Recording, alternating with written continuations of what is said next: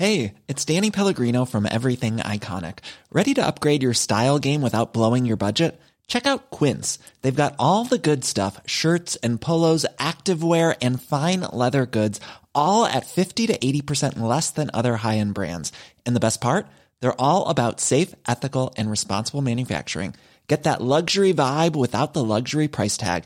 Hit up quince.com slash upgrade for free shipping and 365 day returns on your next order. That's quince.com slash upgrade.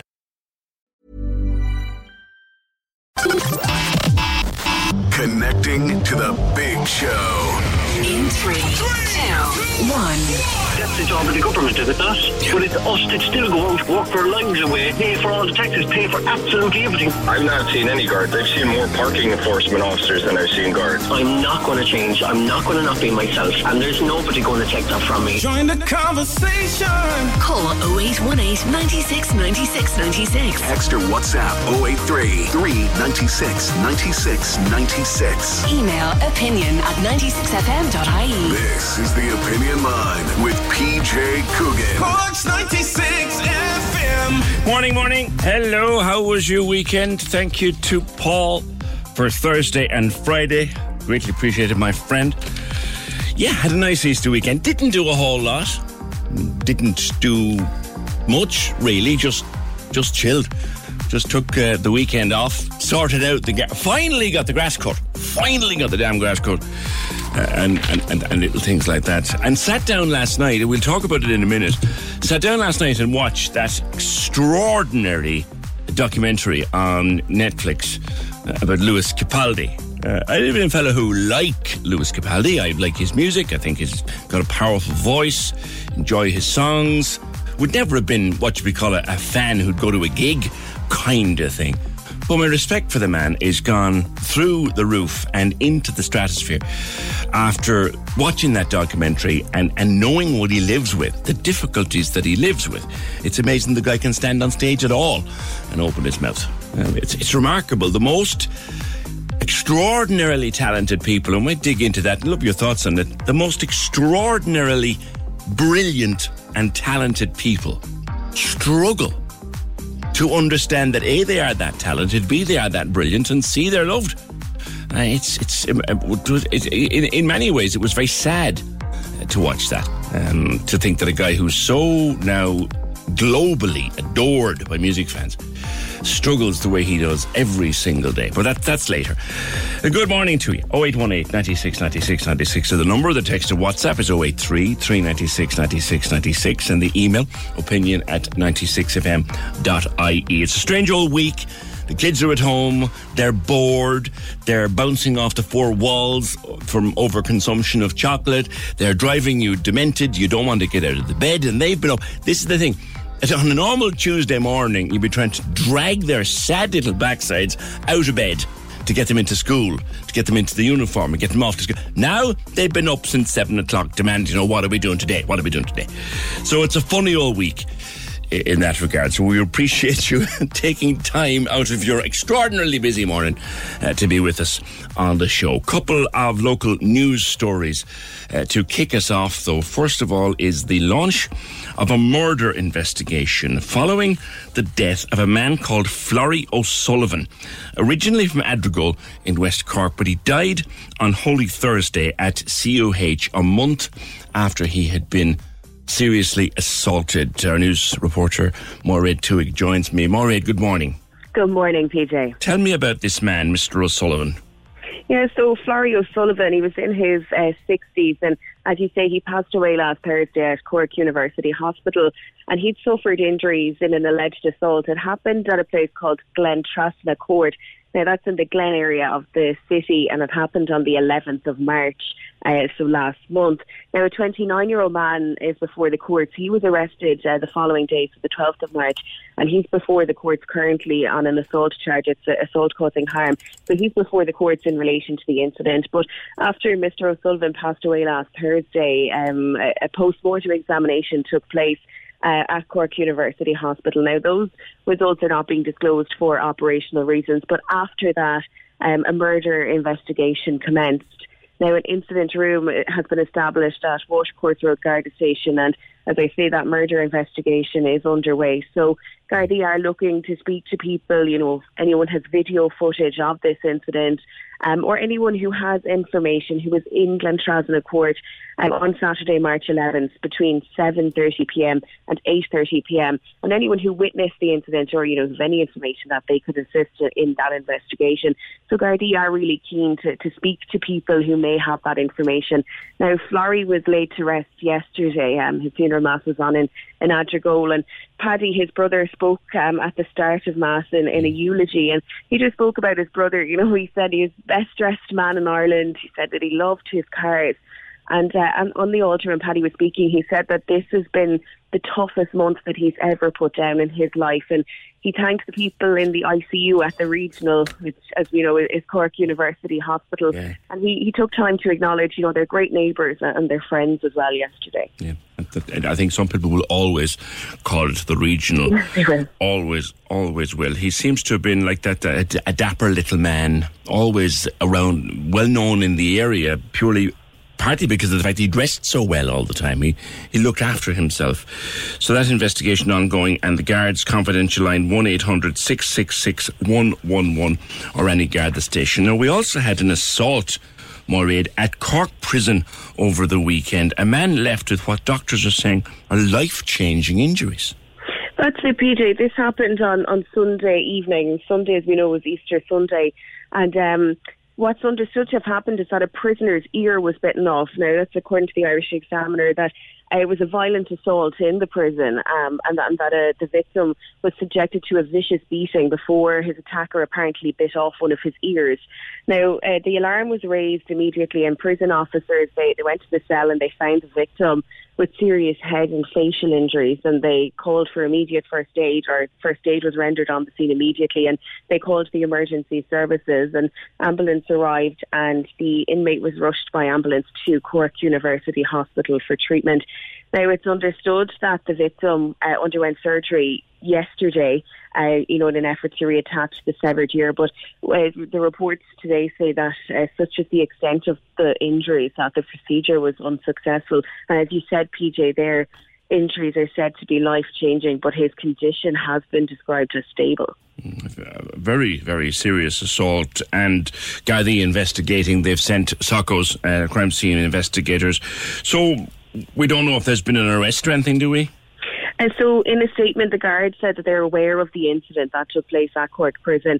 They're saying that their inquiries are ongoing, and that's as far as they've gone. And the Irish Prison uh, Service were contacted as well, and they're saying they're aware of the incident um, in Cork Prison on Sunday evening, and they did confirm that Gardaí had been informed and that a Garda investigation und- is underway, and they said therefore they can't comment on ongoing um, investigations. Sure, and neither of the parties involved have been identified, I understand. Uh, No, they haven't. But what we do understand is that it was one inmate attacked by his cellmate, Yes. so that they would have been in the same cell. All right, Murray, thank you for, for that and indeed for the update on uh, Florrie O'Sullivan. And before I let you go, happy birthday.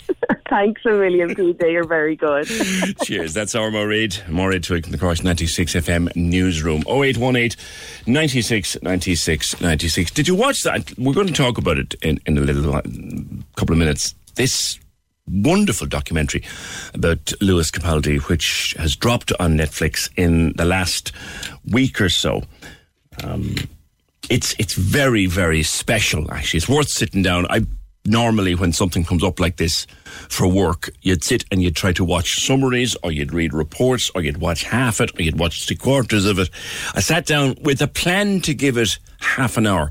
I ended up watching every minute of it and stopping it and rewinding it to watch bits again or listen to a line I might have missed. It's a super, super piece of work about a phenomenally talented guy. And we'll talk about it next. 0818 96 96 96. Join the conversation. This is the Opinion Line. With the Cork City Marathon, take on your next challenge this June by running solo or with a team. Register at corkcitymarathon.ie. Cork's 96 FM.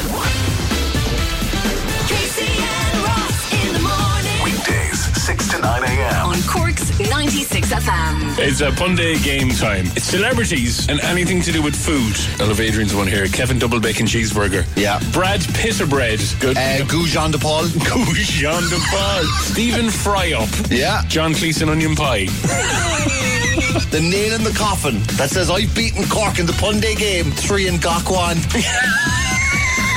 yes! Say goodbye, my friends. DC and Ross in the morning. You can now order your 231 electric Skoda Enyaq from Noel DC Cars. Skoda Sales Dealer of the Year. Exclusively Skoda in the city. Cork's 96 FM. Please welcome to the stage. No, the day Lewis Capaldi. Me. Hello, ladies. Number one in America. Used to being someone you love. So I'm just going to have to stop for two seconds. Is that okay? And that's when we had to make a stand. We need to find what's happening here. My anxiety is out of control. I feel like I'm in a race against the clock to get my mental health in order. Other people are depending on me to get better, and I know that I can. You've still got a lot of growing up to do. You need to phone your mother to come and pick you up from the one night stand. That's not a story that needs to be told. because you're having a panic attack. I'm glad you brought that up. Before you go. It's an incredible piece of television by Netflix, uh, an hour and a half long. Funny, incredibly funny at times, but heartbreakingly sad at others. Joined by by Rory from Rory and the Island, well known uh, around Lanzarote and well known around the country. He's been touring with Rory and the Island, and formerly I seem to remember of the Revs as well. Rory, wasn't it? Good morning. Yeah. Good morning. How are you, PJ? Good. I'll start by asking you. You you you posted about this documentary. How is it? Can you understand, Rory? And you're a musician yourself, of course. How does someone who is so outrageously talented, just ridiculously good at what he does, how does he get so insecure and have such little self belief? Uh, I suppose it's like um, you're always in a in a weird challenge with yourself, and you know I, I think the um, you know I, I, said in my post I can't speak because I've never had the level come close to the level of fame or intensity that Lewis Capaldi would have had. But I even found like with small things myself, like when the Revs went into the top twenty you know, with the debut single, you know all of a sudden you know it was great crack. You're playing the pubs, you go into the charts, you're playing you know Witness, Oxygen Festival, all that kind of stuff, and then all of a sudden you've got to follow it up and you're like, oh, gee, well, you know, and then the next one doesn't do as well, or, or people say, oh, I didn't like that one compared to the first one. And you start to feel sick in your stomach and you get the anxiety from it. It's only natural. It's like, you know, any job in life, I suppose. And then, uh, you know, I, I just found that with watching, I, I love that, just the honesty of, yeah. of, you know, Lewis Capaldi kind of having to follow up this huge gem of a single that um, went number one in America for him. And, just to see the, the pressure, you know, when it's just recorded on home cameras, and yeah, I just thought it was really brilliantly done, you know. Yeah, heartbreakingly sad, and and the fact that he is still surrounded by childhood friends, he remains entirely himself. He is still the same young fella he was was when he got his first. Guitar and he seems to need uh, someone to put their arm around him and go come here pal do you realize how good you are I know, I know. See, it's really tough as well because um, you know, I think it would nearly be easier if he was like a 1970s or 1980s kind of a um, Scottish rock star where, you know, you go to number one and all of a sudden you just enjoy Las Vegas and you get out the champagne and you're on the whiskey every night. And, you know, I think he's like such a nice, grounded fella that like he's trying to go, oh, okay, I know. And the critics might go, that's not as good as what he's been doing. And I think he takes that kind of stuff really to heart, you know, whereas uh, the likes of Rod Stewart and that, you know, he wouldn't have minded if he had two flop albums as long as the follow up one's fine. You know, so I think it's that thing of like um, just just I think social media has put a lot of anxiety on mm. the younger generation, you know. Mm, yeah. He spends hours and hours and hours on the phone to his mom. She seems to be the only one who can talk him down when when he's in the midst yeah. of this anxiety of his. And that the Tourette's diagnosis, like he was twitching so much it was hurting him. I know.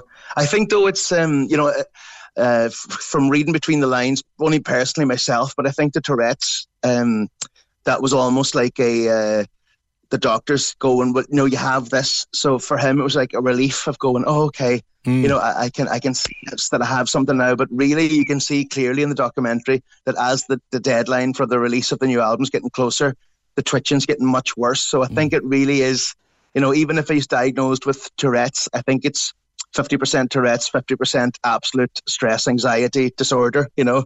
Yeah, yeah, he was. He there was a point there where he, he's trying to he's trying to get a, a line right in a song or a piano line right. He can barely he can barely use the keyboard. He's shaking so much. I know. And then what emerges is a number one song. It's just exactly. It's phenomenal. Do you know? I often thought Rory, and I've been into music since I was a, a small fella, and I've watched the greats. I've been to see the greats, and I've seen flash in the pan stars come and go. And I often wonder, do you know, are things like X Factor, America's Got Talent, Britain Got Talent, where someone gets their 15 minutes of fame, are they doing more harm than good to young people and their expectation of what it's like to be a musician? Uh, you're probably. I'd say you're you're definitely right with a lot of it, you know. But uh, you know, it, it's it's everything as you know yourself. The older you get in life, you you never go with definites anymore. Nothing's black and white. Nothing's wrong and right. You know, you can say all we want about X Factor, but look at how good the recent music of Niall Horan and Harry Styles is. You know, and. Uh, you know, so some some stuff does you know it's that cream always rises to the top. It's that kind of thing isn't it?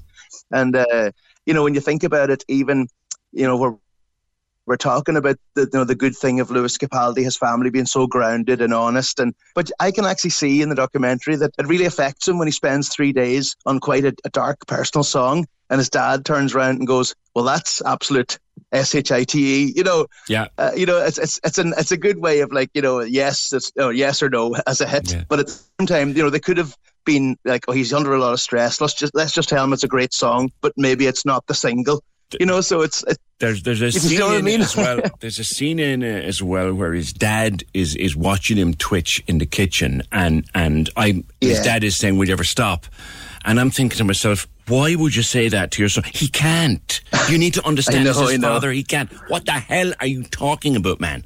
You know. Yeah. I, I suppose in in his dad, it was coming from a kind place. Yeah, a But- concerned place, you know, a love, loving place. stop. Yeah, Yeah. I mean, the whole reality thing, and thankfully, you know, Lewis has come through through pure raw talent. He didn't come out of the likes of uh, America's Got Talent or X Factor those. But if you look at the take the suicides connected to reality TV, like you know, from from um, Love Island, like Caroline Flack, and was that guy Mike, Yeah. and, and and so like it's got to be affecting people who were like, can you just imagine, Rory? I was I was watching this last night. No, I'll be talking to you today.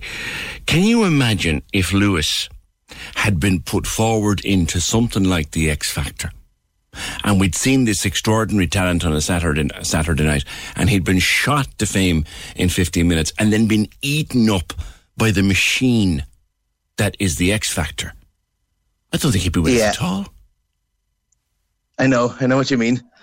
But it's weird that, like, uh, even though he didn't go into the X Factor, it feels like he came from that Yeah. side, you know. And, and I think, um, I think that's a thing that affects him as well in his mind. It's like, you know, he's an absolutely brilliant singer, and uh, he writes some good pop music, but he's probably, uh, he probably knows himself that he's not in the same league as, you know, Tom Waits, Leonard Cohen, Bob Dylan, ev- even um, Bono and The Edge. You know, he doesn't. He, he's a big pop songwriter, so he's Yeah. probably trying to um, push himself into more being a great songwriter and losing the pop thing. Yeah. And I think that's that's affecting him. You know, he's, everybody goes into a wee competition with themselves. You know, Yeah. so for me, Lewis Capaldi is probably the best, one of the best pop songwriters in the world at the minute. But I don't know if I would rush out to buy his album. As a Mm. musician, if that makes any sense, it's strange, you know. It's, it's, No, I I, don't can, mean I, that in a can, I can completely understand that. Like, he played over here in Musgrave Park a year or two ago, and I wasn't particularly bothered about going. Now, if he was coming back, I'd be first in the queue after watching what the guy Yeah. goes through to get himself on stage for two hours. Do you know? Exactly, yeah. But I uh, know you can tell he's just such a lovely spirit. He's a lovely fella, you know, and um, you know, you, you're you're egging, you're rooting for him the whole way through the the documentary. You know, You are that. It's like that the opposite- it's like the opposite of the in Wembley. in the- one. that moment in Wembley where he started to sing, the voice wouldn't come. he asked for that's right two minutes to because you could see that he was shaking like a leaf with the twitches.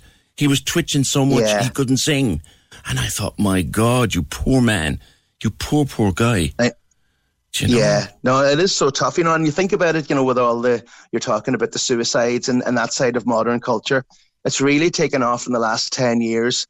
You know, that this is the guinea pig generation for social media, and everything you do is scrutinized, Yeah. and everybody's you know everybody's hunting for popularity. Really, at the end of the day, you know, it's, it's become a big American high school nightmare. You know, where it's like try, everybody's trying to be the popular kid, you know, and uh, you know, almost selling their granny for likes type thing. You Mm. But know, it's also, really, Rory, really- there's another there's another side to it as well. Yes, they're all on social media, and everyone is trying to make their image or sell their brand or do their content on social media. But there's Yeah. another very nasty side to it, where people are looking for, for you to make the smallest mistake. Oh yeah, oh completely. Yeah, and they and they love. Um, you know, probably I don't actually go on Twitter that much, but I, I hear that's the worst because it's very easy to go incognito and that just absolutely abuse somebody under their comments and.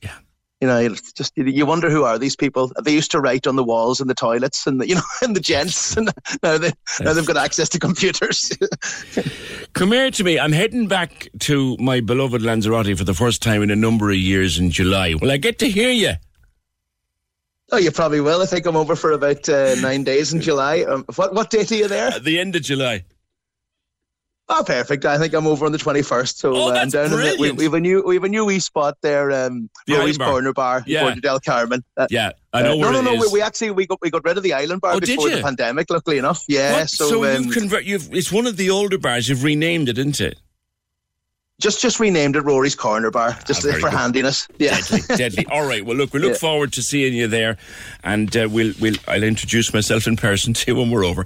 Great talking to you, Rory, Brilliant. and thanks very much. Food for thought, definitely in the in the Lewis Capaldi documentary about what it's like to be a musician, what it is like to be a musician, and just struggle with the pressure. And he makes that point. You have a little bit of success, like he had in with the Revs in 2001, and then he wrote that one, Jimmy's Winning Matches in 2012. And it begins to take off, and then you fill in your head with, I've got to deliver, I've got to deliver, I've got to deliver, I've got to do better, I've got to do better, I've got to do better, I've got to do better. And not everybody's able for that. Certainly poor old Lewis isn't. This is the song that made it for him. He was writing songs and singing and playing the guitar. And this took off. This song just took off overnight. I remember the first time I heard it and thinking to myself, oh, who is this fella? A song about his nana. And when she died, everyone thought it was about a breakup. And he said, no, it's about me nana. Incredible. Lewis Capaldi. Watch that documentary. Grab it on Netflix. It's an hour and a half of your time that will be well spent. 08 18 96 96 96. Join the conversation. This is the Opinion Line. With the Cork City Marathon, take on your next challenge this June by running solo or with a team. Register at corkcitymarathon.ie. Corks 96 FM. Whatever sport you support, grab that jersey and stick it on for Radiothon. The Corks 96 FM Giving for Living Radiothon returns this May, and Friday 26th is Jersey Day. You make me feel. Get together with family, friends, colleagues, or classmates and wear your favourite jersey to raise funds for Cork Cancer Services. See 96fm.ie for more. 96fm.ie for more. The Giving for Living Radiothon, supporting Cork Cancer Services, May 25th to 27th. You make, you make me feel. Only on Cork's 96FM. 96 FM. Sean, throw this uh, idea out to you now. It'll come up later on in, in the programme. I was driving over the weekend, driving out to Woody's to pick up something, and I saw that they've got that new bridge ready to to sit in place, the one that goes from Frankfield there over into the Tramore Valley Park. And I know they're, they're looking for a name for it, and a few people have come up as, you know, could name the bridge after Katrina Toomey, for example, or others. There was a name suggested, and I cannot for the life of me remember where I saw it, but I thought, what a wonderful idea. And today, the 11th of April, is the actual 25th anniversary of the Good Friday Agreement. So much going on, documentaries and newspaper supplements and the whole thing over the weekend. And take it as you will. You might want to read it, you might not. But 25 years ago today, they signed the Good Friday Agreement, and it was a remarkable day in, in Irish history. I remember it very, very well. But someone suggested over the weekend that the bridge, the new bridge, be named the Mo Mowlam Bridge. Mo Mowlam was the Northern Secretary, the British government Northern Secretary at the time. She was a remarkable woman. I had the incredible privilege of meeting her just once and briefly, but she was one of those people who just would not take no for an answer when trying to cut a deal on that uh, Good Friday Agreement. She would take no for an answer from nobody from nobody and she took no crap from anybody. She was an incredible woman and she loved Cork. She could be seen regularly, I'm told, although I never saw her there, in Glandore in West Cork, uh, supping pints of Guinness and telling very dirty jokes. And someone came up with the idea of calling it the Mo Mowlam Bridge to mark and honour her on 25 years since the Good Friday Agreement. I thought that was a brilliant idea. I thought that was a wonderful idea. If you have a different idea, do let me know at 0818 96 96 96. Sad news, we've often talked to this man, and we talked a couple of times during the pandemic, as you did your best to adapt to the limitations.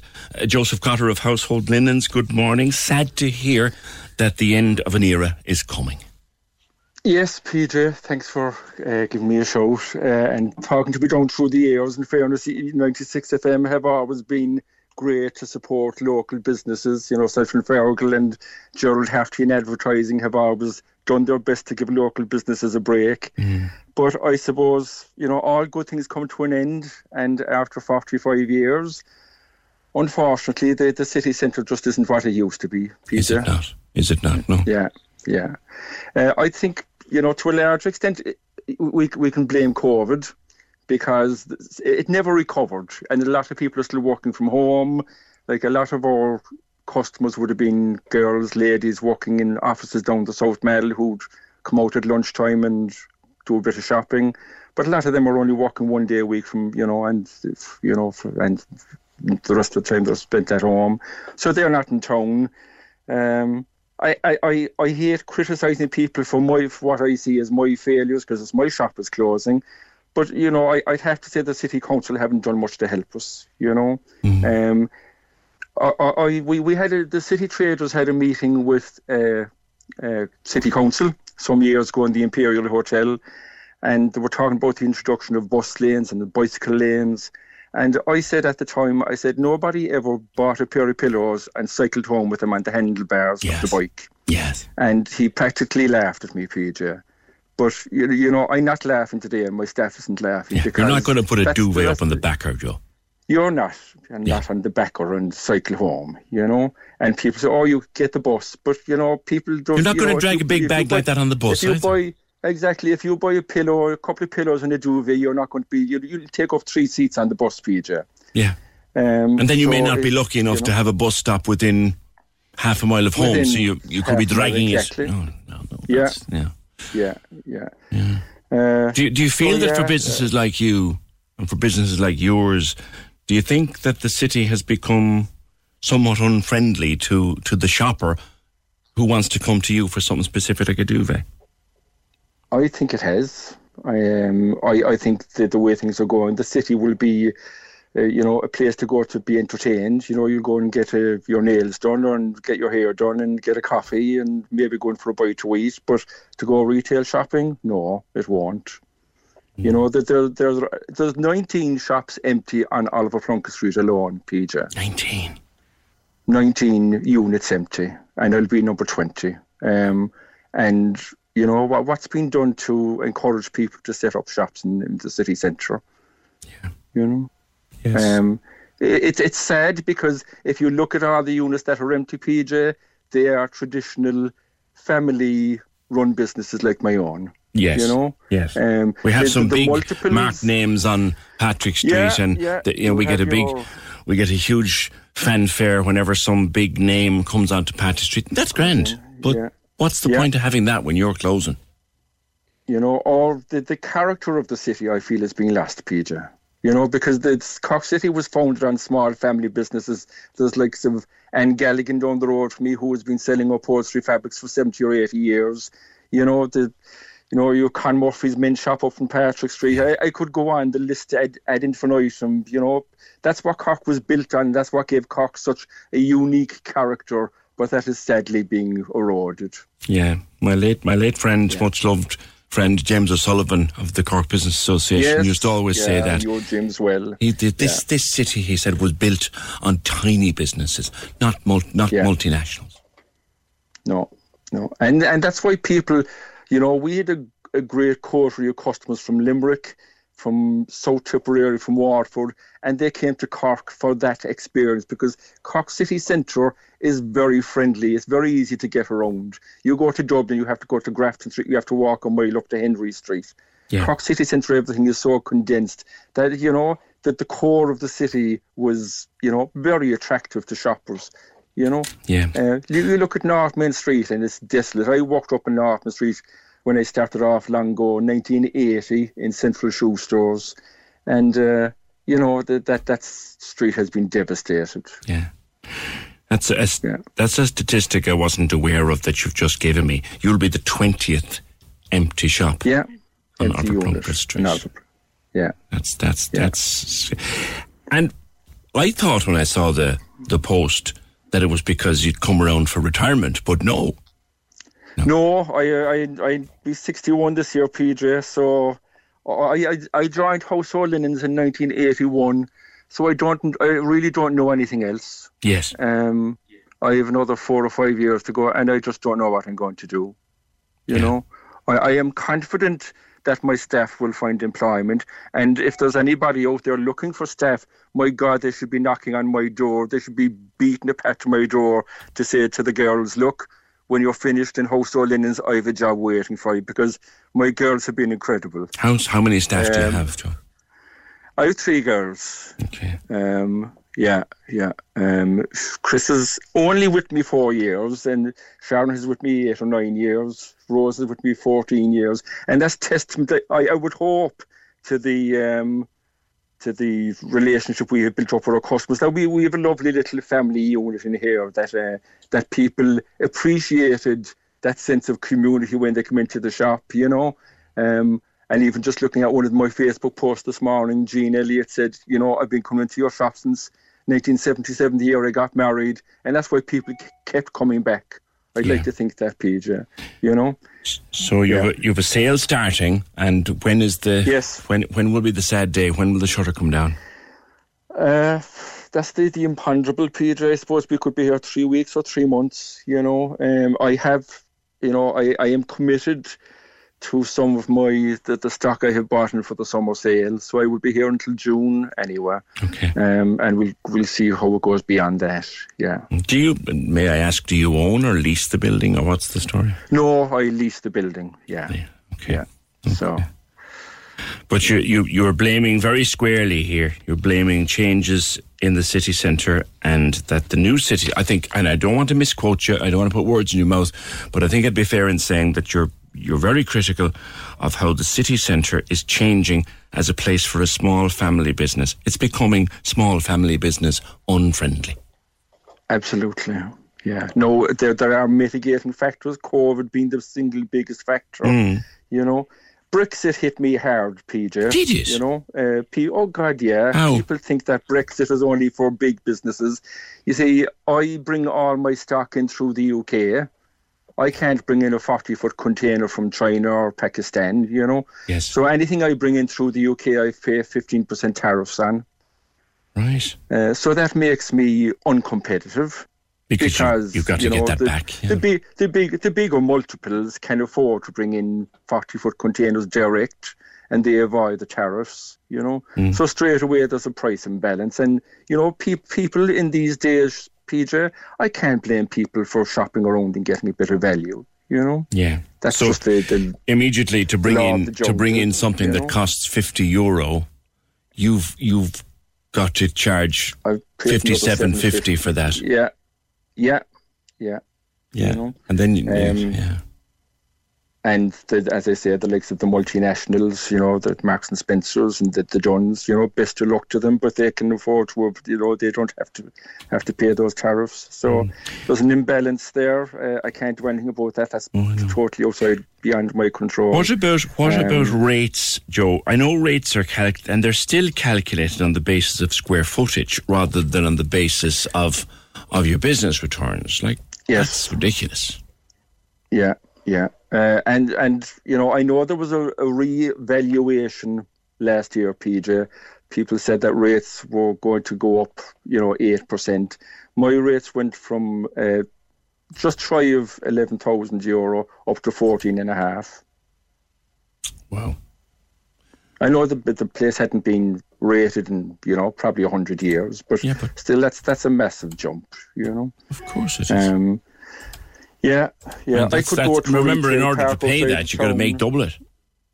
Oh yeah, triple it, PJ. So you know, yeah, triple it. So if if I if I you know if if if, the, if I have to if I have to buy something for three thousand, it's going to cost me. I need an extra ten thousand in turnover just to pay for that three thousand increase. Yeah. You know, and if you know in these days people are doing well just to just to hang on by their toenails, literally. You know. Um, lots of small shops, wine stands filled. Uh, you know, I pe- I wish people would support Pinocchio, people like Wine up in Pinocchio's. You know, Wine well. Um, you know, these small businesses deserve our support. You know, um, or else there's going to be a lot more casualties like myself. Would this is going to sound like a silly question, I know, but I'll ask it anyway. Would online have been anything for you, Joe? You can't really put a duvet in the post, but Yeah. Well, I, I did go online, Peter, Uh, Mm. During the first lockdown, I set up a website.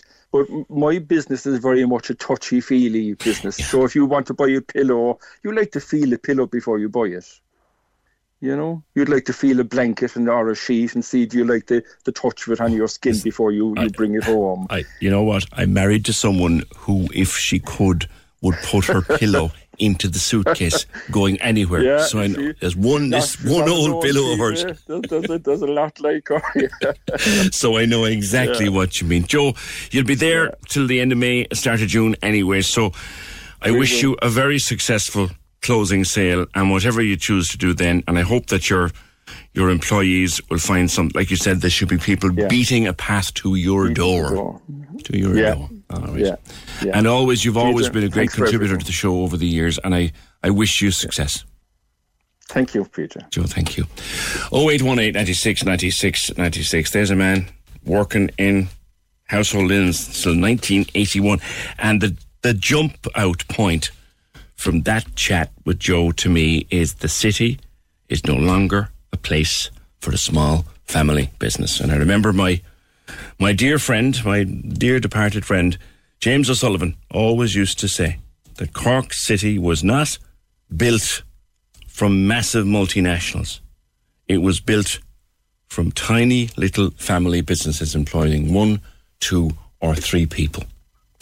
And there you go.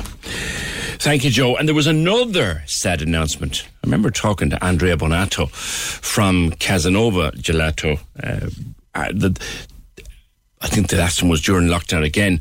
Um, Andrea, you, you've had to call it a day because the building has been sold. Good morning. Good morning, TJ. How are you? Good. I read your post at the weekend, and in fact, as I was driving in this morning, I noted your little shop. Um, why have you had to close? Oh, the um, the building uh, has been sold. Uh, we knew that the building was on sale uh, since uh, last summer. So actually, we um, announced that uh, situation to our customer last summer because we know that the building could have some issue. Um, we tried to deal with the new owner actually uh, to figure out uh, how to, to manage, but uh, the building has to be deeply uh, renovated and uh, to make everything right. Uh, um we have to left some space, so we will lose uh, some space um, for um, storage, etc., etc. So we will not be able to, to run business uh, in that premises. There. How long have you been there? 2016. Okay. 2016. It's actually a couple of years that we are looking for another um, location. Yeah. Because we know that the building uh, could be on sale, uh, but uh, nothing uh, available for us actually. We look at in the city center, but uh, there's no there's a funny situation maybe about the, the premises in the city center. Yeah. Yeah, it's a very difficult situation at the moment. So when have have you closed now already, or when will you close?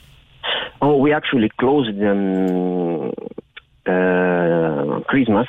We had our um, annual leave that we usually have uh, in um, January, and we start to deal. We already uh, was dealing with the, the with the owners, the old one and the new one, and to figure out. Uh, and we didn't open uh, since uh, Christmas actually because uh, it seemed to be solved uh, anytime soon, and now it's solved, so it's uh, definitive. Oh well, okay, yeah.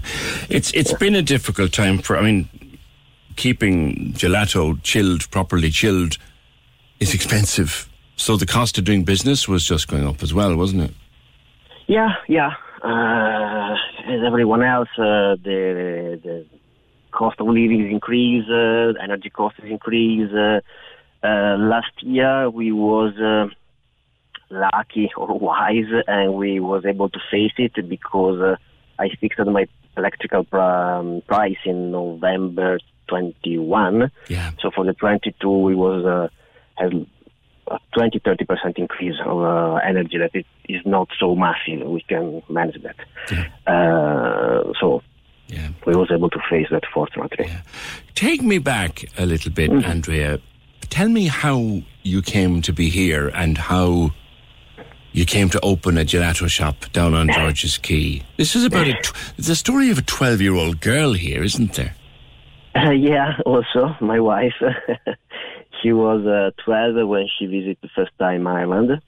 She spent. She's supposed to uh, to spend um, a couple of weeks uh, in Sligo, actually, and then uh, she argued with uh, her parent, and she stayed two months actually that summer, and then uh, she fell in love with Ireland. Uh, so yeah, uh, a long story from uh, my wife, 12 years old, uh, fell in love. Yes, yes, and she came back home to Italy, and she said that one day she would live in Ireland. I will exactly. I'll be back. and and you had and, also and been myself. Uh, yeah, I'm stay here in 2000 actually in Dublin uh, for more or less uh, two three months. Yeah, actually for improve a little bit my language, my English, and and same for me. I fell in love. Uh, so once I would be back, and then uh, we met each other, and then oh you know you know me too. Okay. Did you so- meet? Did you meet each other here or in Italy? No, no, in Italy, in Italy, years and years later. But uh, you know, we have this also in common, and with time, uh, we was able to. We had uh, on one point in our life uh, that we take the choice. Okay, it's time. We leave it, and so we decided to to to move from Italy. Came to Ireland. Uh, uh, we was looking to see what to do here, of course. Yes. Uh, so we decided to to settle the gelato shop. So I studied for this because uh, before uh, I had a my wife has another business as a shop, and I do work for corporate. Yes. So I studied, uh, I learned how to do it, I improved my knowledge, etc., etc., and then uh, we moved here and we opened the shop. I see. I see. So, what are your plans now? Can you find? I know you said that the city centre. Just talking to Joe there before you, there are many empty units in the city centre, but I know. Um, there's, despite the price that uh, is mm, pretty high, if you want, yeah. we try to apply in a few premises uh, in the last couple of years, but uh, someone never applied to us. Uh, so and it's still uh, for to let. So I don't understand uh, why I mean, uh, one in one of these uh, we also offered uh, a bit more than the request, but never come back to us. So really, I don't don't understand uh, what is the purpose to to put to, to let a, a premises if you You're you're you're you're you would like to be able to find a premises and reopen later this year, would you? Uh, honestly, not this year because now we are in the middle of April. yes. So time to find it, uh, all uh, contract and everything. Renovation, uh, we will probably be able to open at the end of the season, and it's not smart because we are a really seasonal uh, business. So if you are able to open at the beginning of the season, you can cover all your costs, uh, make your profit, and arrive the, the next year. Otherwise, you are just put an investment uh, and live there, sleeping like so, uh, and do and, I should do everything running in a rush to find a place. So we take uh, a break for the moment. Uh, we come we also already come back to work for a corporate, and uh, with time we can find uh, the right solution because. Uh, uh, we also plan uh, the path to try to find uh, um, commercial park site, you know. Yeah. Uh, make the production uh, centralized there and open few corner uh, in the cities, uh, maybe a mobile unit with a time, uh, you know. you we have a ambitions multiple. Yeah, our idea is uh, all we grow, always the best. Uh, because the business was healthy, is healthy. Uh, we have a good name, a good product, uh, so mm, there's no reason to close. Actually, we are not uh, um, difficult for the, in that uh, part. You just, So, you just uh, don't have grow- home anymore. yeah, exactly. And we didn't find it. Uh, but also the, the um, uh, commercial park wasn't available, or at least not for our size. Everything is pretty big. Um, three, four hundred square meter is too big for us and too, exp- and too expensive, of course. Uh, so we take a break and uh, we we plan uh, properly. Okay. Well, I have. I wish you. I wish you well, Andrea and and Barbara. Um, you've run a lovely premises there for the last number of years, and hopefully, hopefully, hopefully, Casanova Gelato will return. The lines are live. Join the conversation.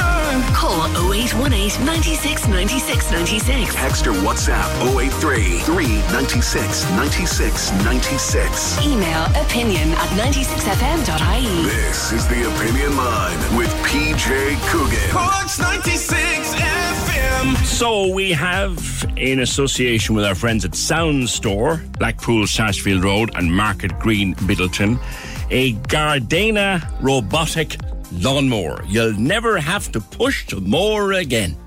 He'll do it all for you, or she, whichever the case may be, will do it all for you. Lives there in a little box, comes out, does it whenever you want it. And a friend who had one of these he even used to set it up on his phone to program when it would come out. These are wonderful things. Very easy to set up. Very quiet when they are in use. So I have one to give away this week. They have a three day sale, uh, Friday to Sunday at Sound Store, uh, Gardena three day sale. But I have a freebie one of these wonderful things for your garden. I have a mystery sound. Every day we'll pick a qualifier and go forward, and we will win. We'll, we'll pick. We'll pick a qualifier for this Gardena robotic lawnmower. We'll draw the winner on Friday. Sounds from the garden. Now I don't know what this is. I've been racking my brains. I, I don't think it's a. It doesn't sound like a leaf blower. It doesn't sound like one of these things you use to lop the top off the hedge. I, I don't know what this is. Somebody will. Somebody will know that. That's the mystery sound from the garden. If you know what it is, uh, let me know at 083 396 96 96 with, of course, your name, and we'll put you into the draw for that Gardena robotic lawnmower, giving one away Friday from our friends at Sound Store. 0818 96 96 96. Some stuff coming in on uh, the shopping and the shops closing in the centre of town. I'll come back to those. Um, with regard to Joe Biden in the north, Joe Biden's only coming in the back door and out the back door and being whisked out again to come back down to the, the Republic. I was listening to the great Eamonn Mallie, fantastic Northern Ireland journalist of much renown, who's writing his autobiography at the moment, which will be like a history of Northern Ireland. And he was saying this morning on radio that Biden is literally coming in, saying hello, and going out again, because there's a lot of tension up there at the moment. But but he's coming. He is coming. Uh, now, John O'Donovan says to me, this is a PR exercise by Biden. The state's gates of Stormont are locked. The podium outside Ballina Cathedral shouldn't be allowed either by the Catholic Church. Why ever not, John? Because of his support for abortion. Okay, John. Thank you. 0818 96 96 96. Now, to the Magazine Road Residents Association, with whom we speak frequently enough. Catherine Clancy, you have been in touch with the RTB about all those unregistered properties that we discussed the last time I spoke to you. You did a survey. The numbers were scary. The number of completely unregistered. And you've been talking to the RTB about it. Good morning. Good morning, PJ. Yes, PJ, I suppose over the last number of years we've been reporting unregistered properties to the RTB.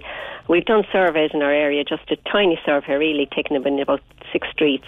And over that, like we've found, you know what I mean, in our most recent survey, that one in every three rented properties in the area are not registered with the RTB.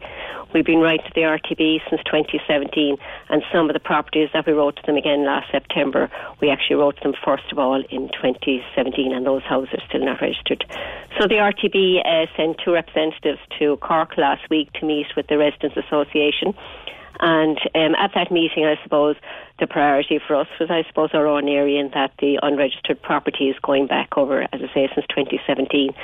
And while they agreed with us, like you know, that there are systems failure within their within the RTB, and particularly to do with um, unregistered properties, that they would follow up on the properties now that we've been sending to them for the last number of years, and that they would uh, come back to us in the next couple of weeks. Mm. I suppose what was a concern when the meeting was over, PJ, was, you know, um, they agree, as I say, like, you know, that there are systems within the RTB that aren't working and uh, that there are issues around enforcement.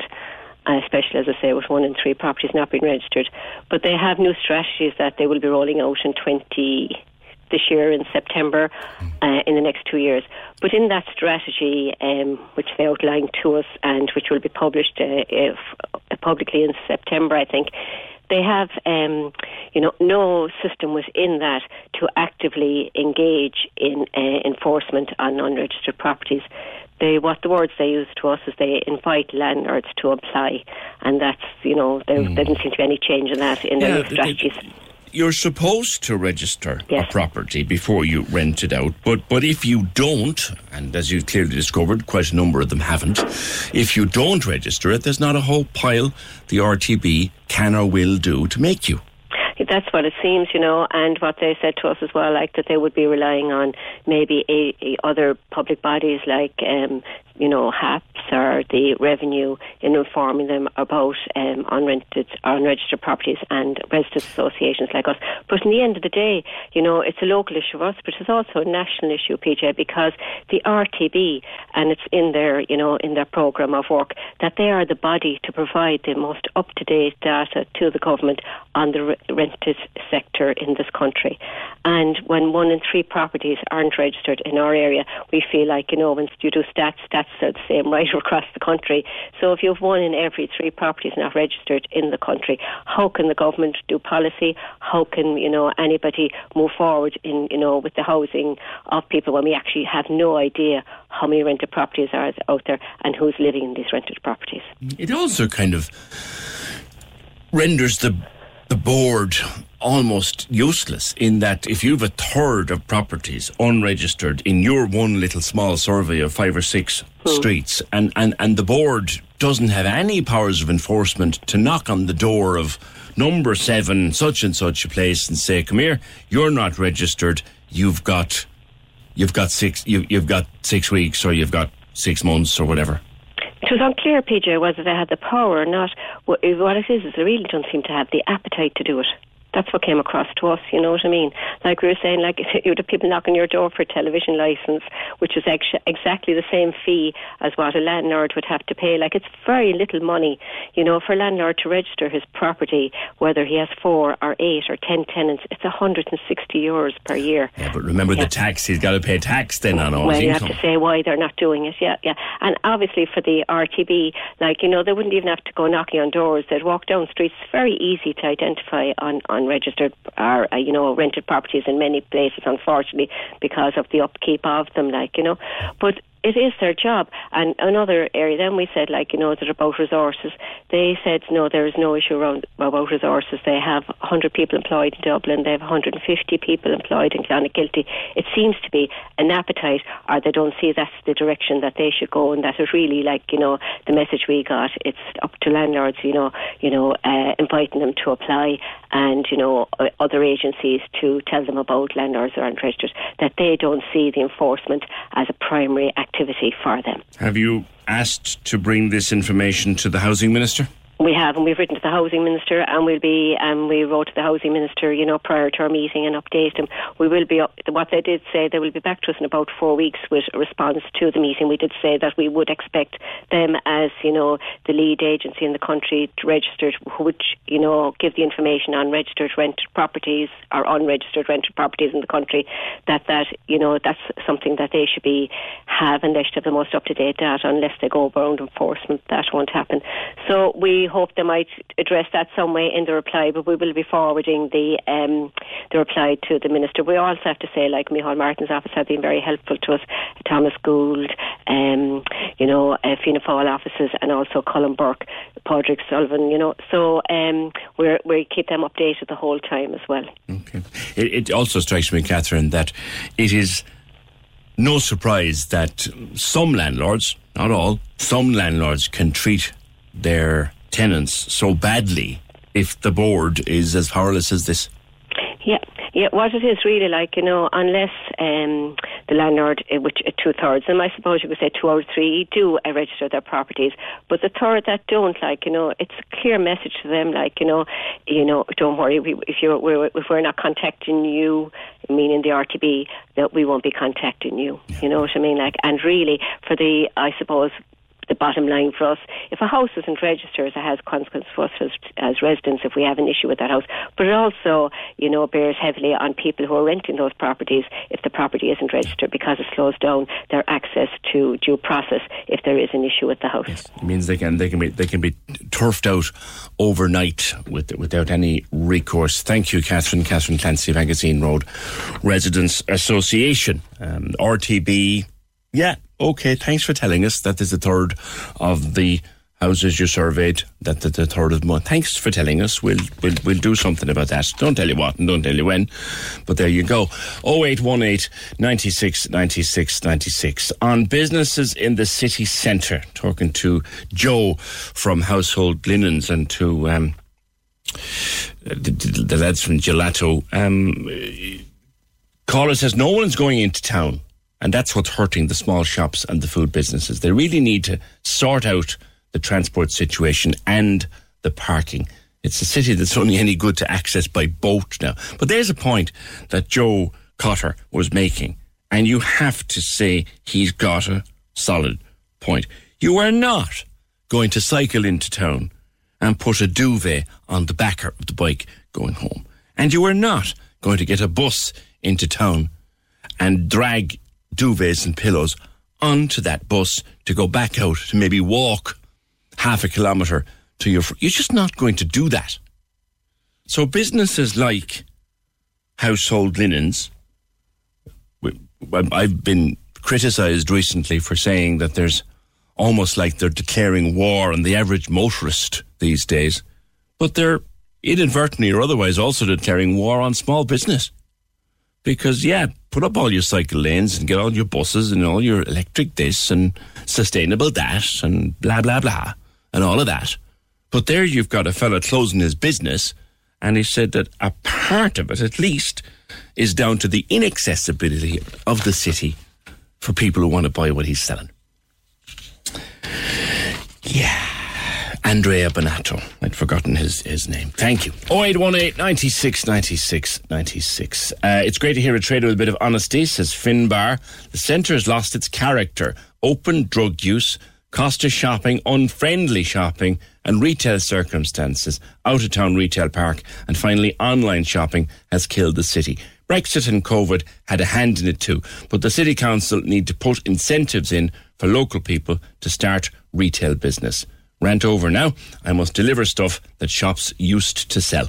A lack of local business is bad for the environment too. I was in town on Friday. Um, I brought the fella to town. Just we were passing through on the bus, and we had to change from one bus to another bus to get out home.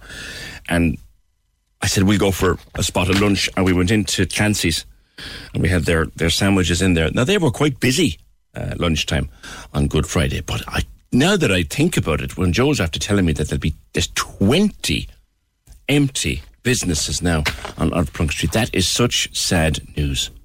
0818 96 96 96. I think I may have made something of a hames of the competition. I might have inadvertently given you the answer. Just typical me, like. We'll let you hear it again after the break. Join the conversation. This is the Opinion Line. With the Cork City Marathon, take on your next challenge this June by running solo or with a team. Register at corkcitymarathon.ie. Cork's 96 FM. Simon Murdoch and the best music mix. Weekdays from midday on Cork's 96 FM. Why you need to have our app on your phone. I'll tell you. Plus, need a little help burning off all those Easter egg calories? I got just a thing for you from 12 here on Cork's 96 FM. Have a listen to this. It's just the chorus of Breathe Easy, which is the new single from Stephanie Rainey, written by Miles Gaffney as a tribute, Miles, to your niece, it was, wasn't it? Good morning. How are you, PJ? Um, yeah, well, my niece through marriage, yeah. Yeah.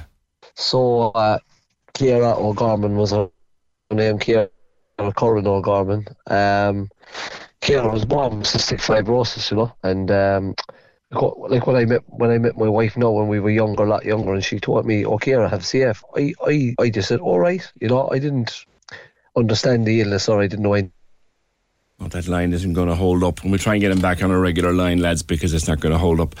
But the song was released on Friday. And um, the hope is that it'll become a, a big hit, big airplay hit, big chart hit, hopefully. And that it will raise money for the 65 Roses charity because it's 65 Roses Day in a few days' time. And uh, we get Miles back on the line to talk more to us about Ciara Curran O'Gorman, his niece through marriage. Her her baby boy Rocco was born in 2017. He's now five. So, Miles, like you said, you knew you knew she had CF. It kind of never entered your mind what that was or how, how serious it could be. Is that right? That's right. Yeah, I mean, you know, back then we were a lot younger, and uh, I was like, uh, oh yeah, I kind of just going along with it. But over time, I I, I could see Ciara how ill it- she got at times, you know, um, how the illness brought her down. I mean, a, a night out, a night out for Ciara could mean a, a long stay in hospital. You know, that's that's how, how it affected her life so much. But you know, she fell pregnant, and we were all so happy for her. But at the same time, there was concern there too, you know. Um, but we were, we, the family were assured that um, no, everything would be all right, and that the medical team had it all under control, and they did, and they did. Yeah. And uh, did Rocco was delivered. He was fine. Everything was fine.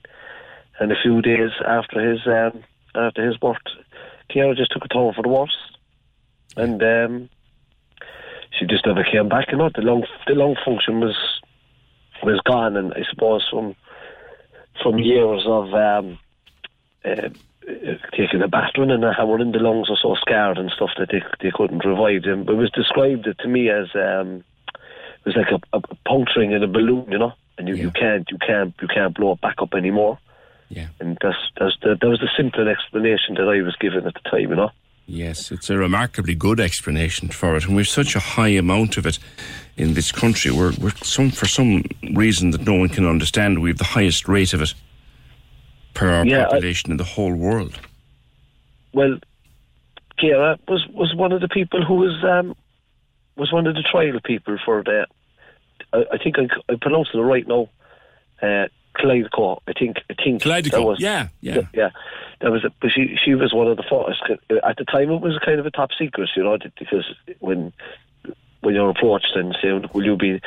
But I mean, it's, it's safe to say now because she's not she's not here anymore. But um, she was one of the people, and it, it it made huge improvements to her to her quality of life. Yes. Because I didn't know myself at the time, right? That she she was one of the people, and I kind of noticed myself a bit of a change in her. Yes. You know, I was like, she's doing really well, and even even when the time came when she passed away, like she had bounced back so many times while I was um, in her life and when she was in mine. Yes. Um, that I I was just kind of listening to my wife saying to myself, "It's Ciara, she'd be grand." Yeah. You know, it's a scare. She'll bounce back like she always does.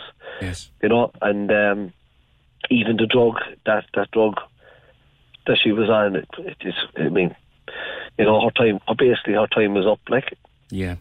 Yeah. and the the numbers. I like. I, I actually know people now who have CF, and actually I grew up with some of them that I never knew, but now I know because through care I know and and, that, and going to the hospitals and stuff like that. You see them there, like. But um, I I would take that there's a lot of different um different stages of it. Let's say. Yeah. And I, I, from what I learned as well down the years, is that some people are, are a lot worse off than others. Some of it is more manageable, and some of it is not. You know. Some some of the new drugs now, and there are drugs coming out every year. Some of the new drugs are complete game changers. I remember talking about Kalydeco at the time, um, and it, it it made a massive difference to people's lives. But the saddest thing seems to be about CF Miles. I'm sure you know more about this than me. That can just take someone so suddenly, like it did, like it did with Ciara. Yeah, it's, it's like if you if you if you had saw the, if you had saw the person, and I'm going to give you an example, PJ. I went to Mahon Point with her one time, and she was a great bit of stuff for um for shopping, especially at Christmas, because she knew what everyone wanted to see. So I could I could bring her right. And one thing, I, I, I would call it nearly the silent illness at this stage because she was so beautiful and, and so handsome. So she had a, an invalid um, parking spot because she had a disability, right?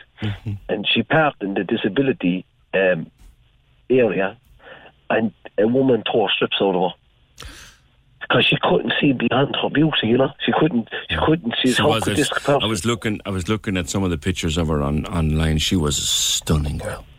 Absolutely, stunning. Yeah, Yeah. oh, she was, and and you know something, never. Um, she'd all she like people would tell her and she wouldn't accept the kind of a thing. You know, ah, she she'd be, ah, would you go away? Ah, would you go away? I'm, I'm not. I'm well, all right, or whatever, like you know. But she, but your one got stuck on her because she thought that how could this person be in in invalid? Look how beautiful she is. She can walk or whatever. But she. So my point is like it's an illness that you can't see.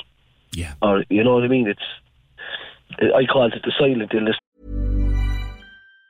Even on a budget, quality is non-negotiable. That's why Quince is the place to score high-end essentials at 50 to 80% less than similar brands. Get your hands on buttery soft cashmere sweaters from just 60 bucks, Italian leather jackets, and so much more. And the best part about Quince, they exclusively partner with factories committed to safe, ethical, and responsible manufacturing. Elevate your style without the elevated price tag with Quince. Go to quince.com slash upgrade for free shipping and 365-day returns. That's that's a word I put on it from from my experience of learning on, about it. You know. Yeah. Now you're hoping that this song, this beautiful song that you wrote and gave to Stephanie Rainey, an excellent choice, by the way. Um, you're hoping that it'll raise money for the 65 Roses. Tell us a bit about 65 Roses, Miles. Well, the 65 roses, again, a learning curve for me over the years. Um, I asked one time, why, why, why is this called 65 roses? Why 65? And it was explained to me that when a child is dealing with a, with a, with a doctor who has CF, they tell them they've got 65 roses rather than cystic fibrosis because number one, I suppose for a child to see it, it might be a bit hard and to understand. And 65 roses is just easier to explain to children, and that's that's where the name came from. Um, like again, like, like we we we'd supported every year when Ciara was alive. Um, my wife's family, they'd, they'd all have a run around and dropped money out to the regional, or uh, we'd all wear the, the the purple rose, which is their their symbol. Um, and then when Ciara passed, her friend um, Jessica, she does a fashion show. Uh, it's on again on Friday in the Metropole actually, and there's some great entertainment there. Um, on Friday coming, uh, 14th of April. Um, so it's 65 Roses is just the day that's um, it's the biggest um, fundraising day, CF Ireland, and um, the roses are available from uh, Dunnes Stores on Friday, and uh, I'd urge everybody to go and, and, and get one. But um, the song we just tried the song, PJ. Um, I, I just rang CF Ireland. I said, look, I have a song. Um, at the time, I hadn't even rang Stephanie, and while I have you on, on I must thank Emo, your Emo here on your production team, sure. uh, because Emo was Emo was actually I rang Emo, and I said, uh, will, you, "Will you give me Stephanie, get me Stephanie Rainey's phone number?" and she said, "I will," and she she gave it back to me. She came back to me with the number, and so. Emo, Emo played a pivotal role in the whole last. Emo has everybody's flipping number. It is.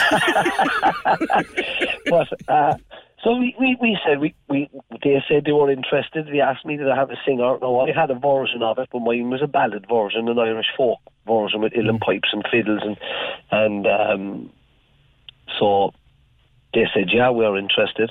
Yeah. So I, I you know we all have conciliators like what do you think? Who do you think would suit it? And I asked a few guys I trust, and, and they said yeah Stephanie Rainey would definitely suit us.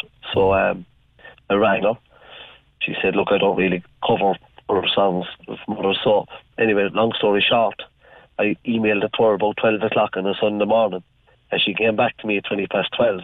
I said, "No, I'm all over it." She said, "I'm I'm, I'm doing it." She said, "It like it to hit me." She said, "In the in the heart," and uh, she just had, had her small fella, so she she she was able to relate to it, and um, we we done it. We put it out there, and what a reaction! Well, it's, it's number 39 now in the iTunes chart and number one in the singer songwriter charts. We don't normally do this, Miles, but uh, because we get 100 charity songs a month thrown to us. Yeah. But I'm going to play the whole thing in a second because it's gorgeous. And the video, the video has some lovely shots of Ciara. Rocco's five now. How is he? he's flying. He's I tell you no, he's a credit to all. Like he's a he's a very happy little boy, um, and his father and Jordan, the Jordan and and the Cairns and the O'Donovan family. I mean, the, and his his aunties there have given him a great rear, and, and he's he's well loved by us as well. And uh, he he's a little mite, and and he's flying. And you know something? It just uh, I mentioned to Brian O'Glanby uh, there for putting that video together because and to the people who, who gave us uh, personal um, footage from their mobile phones and their devices. Um, you know, it's not easy to hand over personal videos like that to people. And uh, just again, thanks to the, the Rockwell's side of the family there who uh, who gave in so much footage and Ciara's friends and stuff. But uh, yeah, that video is, is, is mighty fair play It's to Brian. lovely. It's lovely. I watched it this morning early. It's it's it's really lovely. Miles, good luck with it. And I know it's a tough time for for you all, um, and tough. You you clearly you're- clearly loved her very much. Oh, we did. We loved her, and, and uh, you know, she she she um she left a huge hole in, in our in our family, and in, in, things were just the same. People people are not the same, PJ. They they won't mind me saying this. Like you know, it's just so it, they just find it very hard to to move on from it. You know, they, You don't you don't the get over that. Twenty four. It's too young. It's too damn young. Yeah, as, as the song says, PJ, even if we, even if they gave, if she had one year, just one year, just to, you know, do all the things that a, that a mother could do. Even though she did, she did do it at, at, while she was here with him for a few days before she she she became, uh, I suppose, it, it fell into a, a coma, I suppose. But like, you know, it was just it's, it's a harsh, it's harsh. It's the reality of life because here we are giving out about the rain and giving out about you know this that and the other thing. These are these are the real things that that, are, that are important in life. Like you know, ain't that the truth, fella? how lucky we are, why you know. That the truth? You keep writing. You keep writing songs and keep doing your. You're, you're, you're a, a top class postman into the bargain. Are you the fella Well, that wears the shorts all year round? No, I, I take my I give my short to break in October, and uh, I put them. I be putting them back on there Obviously, what we get the sunbed out of the house. So I only put the legs in. I don't put in the body and I. and come here. There's two letters inside the post box. Yeah. All right. in two yellow envelopes, they? All right, Miles, take it, take, take it handy, fella. The, the great Miles, Miles Gaffney, beautiful singer songwriter and uh, postman supreme, our own postman here at ninety six for years. And this is the song we played a snatch of it before I, I took the conversation with Miles, but I think it's worth playing in full. Written by Miles Gaffney, um, given to Stephanie Rainey to record and sing. The video is up there now. It is 39 in the iTunes charts, number one in the singer songwriter charts. It's in aid of 65 Roses, the Cystic Fibrosis charity. And let's have a listen to the whole song. This is Stephanie Rainey. You know that That's gorgeous, isn't it? Beautiful. Stephanie Rainey, written by Miles Gaffney. That is Breathe Easy, available wherever you get your music, and all proceeds are going to 65 Roses. 65 Roses Day is Friday. 0818 96 96 96. Join the conversation. This is the Opinion Line. With the Cork City Marathon, take on your next challenge this June by running solo or with a team. Register at corkcitymarathon.ie. Corks 96 FM. You guys ready? We're driving, we're driving The Big Drive Home. Weekdays from 4. On Cork's 96 FM. Hey, it's Lorraine. Make sure you're with me every weekday on the Big Drive Home for the biggest showbiz interviews. I toured with Sam Smith in the States, and uh, the whole night pretty much consisted of the piano and Sam Smith wearing a Beyonce wig. I've got the competition guaranteed to have you shouting at the radio the one second song. And it's doing my head in. I'm going demented with this now. Does this song even exist now? For all that's happening in Cork and a bit of crack in the evening, you know what to do. Join me weekdays from 4. The Big Drive Home. With Nyan Motors, your number one for Kia in Cork. On Cork's 96 FM. There is a movement sweeping the country. And when I say sweeping the country, I mean it. There's a lot more younger people now, people in their late 20s, early 30s. When you invite them to something or you meet them somewhere and you offer to buy them a drink, they'll either take soft drink or they'll take something non alcoholic, like a zero, you know, and, and there's more and more of it out there. And the sale of zero alcohol beer, for example, has gone very high in that particular sector. A lot of people are gone what they call now sober curious. Uh, Fiona O'Malley did it, and it, it's a year now, is it, Fiona, since you had a drink? Morning. Good morning. It is indeed, yeah. Um, so I would have done blocks uh, previously without drinking. So whether I was training for um, a half marathon or a triathlon, way way back uh, in the day, I haven't done them in a long time now. But um, I would have stopped drinking for six months or even sometimes for a year, and then I did another two year block, um, and then I went back uh, drinking just at social events, um, and then I thought, what actually? Why am I drinking? Like what? Well, what's the reason behind this? And is it just a social thing, or am I drinking because I'm a little bit uncomfortable? Um, and then I started analysing, I suppose, my own patterns in drinking, and I decided then, you know, I actually can do without it. My quality of life is a lot better when I'm not drinking at all. And um, the first couple of times you go out socialising, not drinking, uh, particularly if you're used to having a couple of glasses of wine or a glass of prosecco or a cocktail in your hand, um, it can seem a bit odd. But then once you get used to it, it's not odd at all. It's so common now, as you say, so many people decide that they would rather a soft drink or they decide that they'd rather a zero percent um, non-alcoholic drink instead. Yeah. I mean, and I don't want to pry now, but like, would you have been a would you have been a, a, a heavy drinker, or would you have been a, just a regular drinker who liked a few glasses of wine? What what was the level of your drinking? Yeah, so I probably would have been um, once, maybe twice a week, if particularly coming up to Christmas, probably twice a week, I would have gone out uh, meeting friends, and I would have had maybe two glasses, three. Um, I probably overdid it, you know, on a couple of occasions when I was younger, um, but I was never like a heavy drinker, and I was Mm. never an alcoholic or anything. And it, there's nothing, you know, I didn't, you know, gamble off the family home or anything, you know, nothing. And I didn't, I never woke up with a tattoo. I didn't intend it, or, or I didn't intend or anything like that. Um, but I just kind of realised, you know, that the pattern it wasn't uh, great when I took a step back, and I realised, you know, I would always end up spending more money than I intended to. I would probably have said a little bit more than I intended to, um, and you know, the diet, if I was trying to do any healthy eating, that would go out the window because, of course, I'd have the inevitable takeaway on the way home. And um, then the next day, I wouldn't have been eating healthy at all. It'd be all junk food. And then it would just kind of, you know, have a damp, dampener on my week, really. And I wouldn't feel great for sometimes the whole week. And then as I got older, like I'm only 34 now, but as I got older, um, certainly my late 20s, my early 30s, I noticed the hangovers turned into two day hangovers. And that wasn't after like a huge amount to drink. That was after maybe sometimes three glasses of wine. Um, so I don't think my tolerance was ever particularly high anyways. Um, but then I just made the decision, do you know what, I'm going to cut this out altogether. Um, and then in September, um, I was diagnosed with early stage breast cancer. Now I got it early, so I'm going to be fine. But I think that's really, yeah, that's really compounded my decision that it is the right decision because you know there's lots of links with alcohol and and different types of cancer.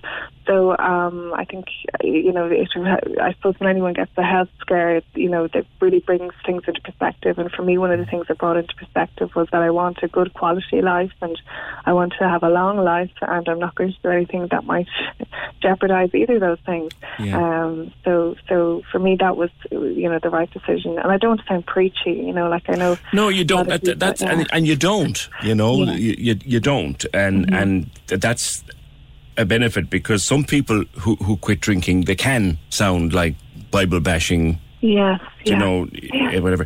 But in, in answer to the question, Fiona, I want to Mm-hmm. dig into this one a little bit. The question, why am I drinking? Did you answer that Mhm. question for yourself?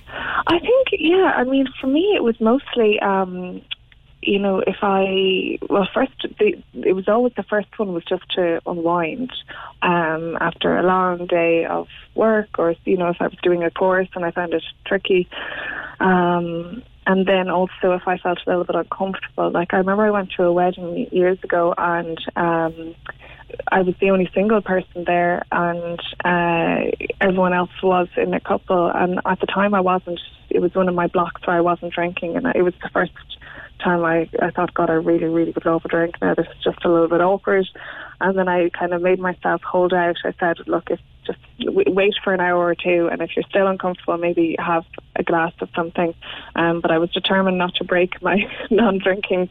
Um, streak and um, so then I just went I think I had a, glass of sparkling water or something and once I had something in my hand I, I was more comfortable which is I don't I don't know why that is. Do you just feel Well, that explore that explore that a bit because you mentioned that you know there was a time when the only re- the only reason somebody wouldn't be drinking was if they were in antibiotics, Mm. you know, or or whatever, um, and you you could feel singled out if you went out for some reason and you weren't drinking. But now, like if I go out for some reason and I have to drive early in the morning, I'll have a couple of bottles of 0 I'm, st- I'm still having a beer.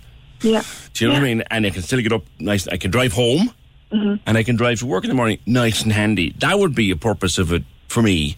Yeah. Uh, you know, I, I still like to have a beer um, I, because there's only so much flipping 7 Up you can drink, like. yeah Do you know what I mean? yeah yeah Yeah, it's interesting though, and you, you get that kind of. And after the few days of not having an, any alcohol, then there's this fresh feeling that you get, isn't there? Great, and it's just um, you know you have more money. You don't. I mean, for me, I I generally have a bit more cash when I don't out, and you know, I would always the, the generosity gremlin, as I would call it, would come out whenever I had a couple of drinks. Oh, They'd be yeah. like, "I'm getting around for everyone," even though my bank balance was like, "No, you're not. You're not getting rounds for anyone." Um, so you know, I, there's none of that anymore. I, I you know, and I, I, I don't wake up and say, "Oh God, uh, did I say a bit too much, or did I offend that person, or you know, did I come across like I was flirting with that person, or." Um, so and then there's no kind of worry or paranoia or fear the next day, which is great. So then that reduced level of anxiety is, is fantastic. Yes, as yes, well. yeah. And this this whole thing about now that we pay for so much with our phone, your phone. Oh my god! yeah, yeah. The the um, skin crawling anxiety when you you you would see kind of photos of the night before, and you kind of thought, well, certainly I would have thought at the time, geez, I. I think I look great now when I'm posing for this photo, and then you see the photo the next day, and your eyes are bloodshot, and I got that's not attractive Hope at to goodness no one posted that anywhere. Yeah, but I mean, if you look at there's a lot of celebrities now. I mean, you know, Russell Brand. Uh, Mm-hmm. doesn't doesn't no, he he made up for that in early life, but he hasn't had a drink in years. He he, he, he, he teaches yoga, I think. know. Yeah. Uh, Naomi Campbell, Natalie Portman, Mm-hmm. they don't drink. Lots of lots of people don't drink. Uh, With one particular um, young extended family member in our who's generally, if you invite them, doesn't drink. Will have a few bottles of zero and drives everybody home with him. We never invite him because he'll drive us all home. You know? Yeah, yeah. The most popular person in the family. Most popular person in the family. Absolutely, absolutely. It's, you know, um, but you. Are you saying to people to maybe challenge themselves a bit to give it a go for a month at least? At, at, Yeah, I mean, because I, I think a lot of people, certainly for me, I never, as again, you know, I would never have considered myself an alcoholic or like a problem drinker or a heavy drinker, but um, my quality of life wasn't, you know, it wasn't down in the dumpster, I think, but certainly it was, it was a lot better when I decided to give it up. So um, I would, you know, yeah, I would encourage people if you, if you see that pattern in yourself, if you might have said, you know, maybe one or two things too many, or if you kind of like me, if you'd have that little sneaky takeaway on the, on on en route home, um, that was unplanned, and if you probably spent a bit too much a couple of times and you didn't feel great, and if the hangovers are getting worse, then why not just give it up? Try challenge yourself for a month, and if you can do a month, challenge yourself to three, and then if you can do three, try six, and then if you can do six, why not do the full year and, and see how much better your life is. Um, uh, now you're the CEO of TurnToMe.ie, and a lot of people do dry January. You you ask people that your charity asks people to maybe do it into one year, no beer. I, I don't know how many people are nearly four months into that now, and it's going well for them. But but what what what kind of things are you hearing back? So a lot of people would say that their mental health really, really improves, and I felt that myself as well. Um, a lot of people uh, who have depression and who drink um, to excess or you know moderate levels by Irish standards um, would also report poor mental health the next day. Um, and then, of course, the anxiety is, you know, across the board, people generally who have a little bit too much. Um, and feel hangovers the next day or feel fear the next day. I mean, ment- alcohol is a depressant. There's no two ways about it. So your mental health is negatively affected when you're regularly drinking. Um, so yeah, why not give it a go and why not challenge yourself for uh, the one year no beer and see can you do it? And if you can, then maybe reflect on your life with alcohol and your life without alcohol and maybe you might give it up or maybe you might just reduce it or might have it on occasion. But uh, yeah, it's something that probably everyone should take a step back and maybe reflect on, on those things. Something that you just said there, and it, it dawned on me. One thing that, that I notice is if I'm, my thankfully in my position in life, my worries are small. But if if I'm worried about something, that is the wrong time to have a couple of pints because it'll keep me awake. Yeah, absolutely. And also, um, if you if you're stressed about something, you, you use alcohol to unwind. The stressor or what's at the root of the problem is still going to be there after you have the pint, and then you feel the need to have another and another and another. And you know, if you uh, if you have a problem or if you're stressed about something, whether it's in work or your college or family or your relationship, well, the problem is certainly not going to be better when you're nursing a hangover the next day. That's, oh God, no! you're, you're dead right. So you're you're, you do you, how lastly how do you describe yourself now? Former drinker, non-drinker? Non-drinker. Non-drinker. Yeah, non-drinker. And it's it's funny because years ago, um, I'd say when I would have gone out and I would have, wouldn't have been drinking, I could see just people, particularly women, their eyes would slowly um, you know, uh, go down to my tummy briefly. And I knew that they were all thinking, is she pregnant?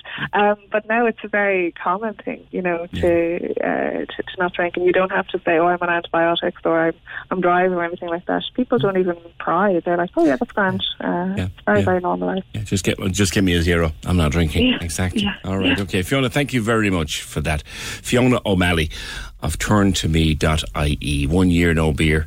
You know, I, do a fortnight. I'll do three weeks for you.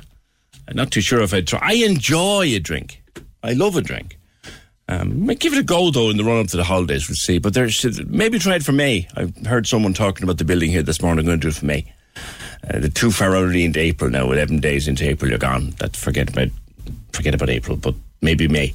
Maybe try it for the month of May. Apart from anything else, uh, you will actually lose if you if you drink even a couple of glasses of wine or couple of pints at the weekend. If you stop drinking, um, you will lose half a stone in a month just by not drinking.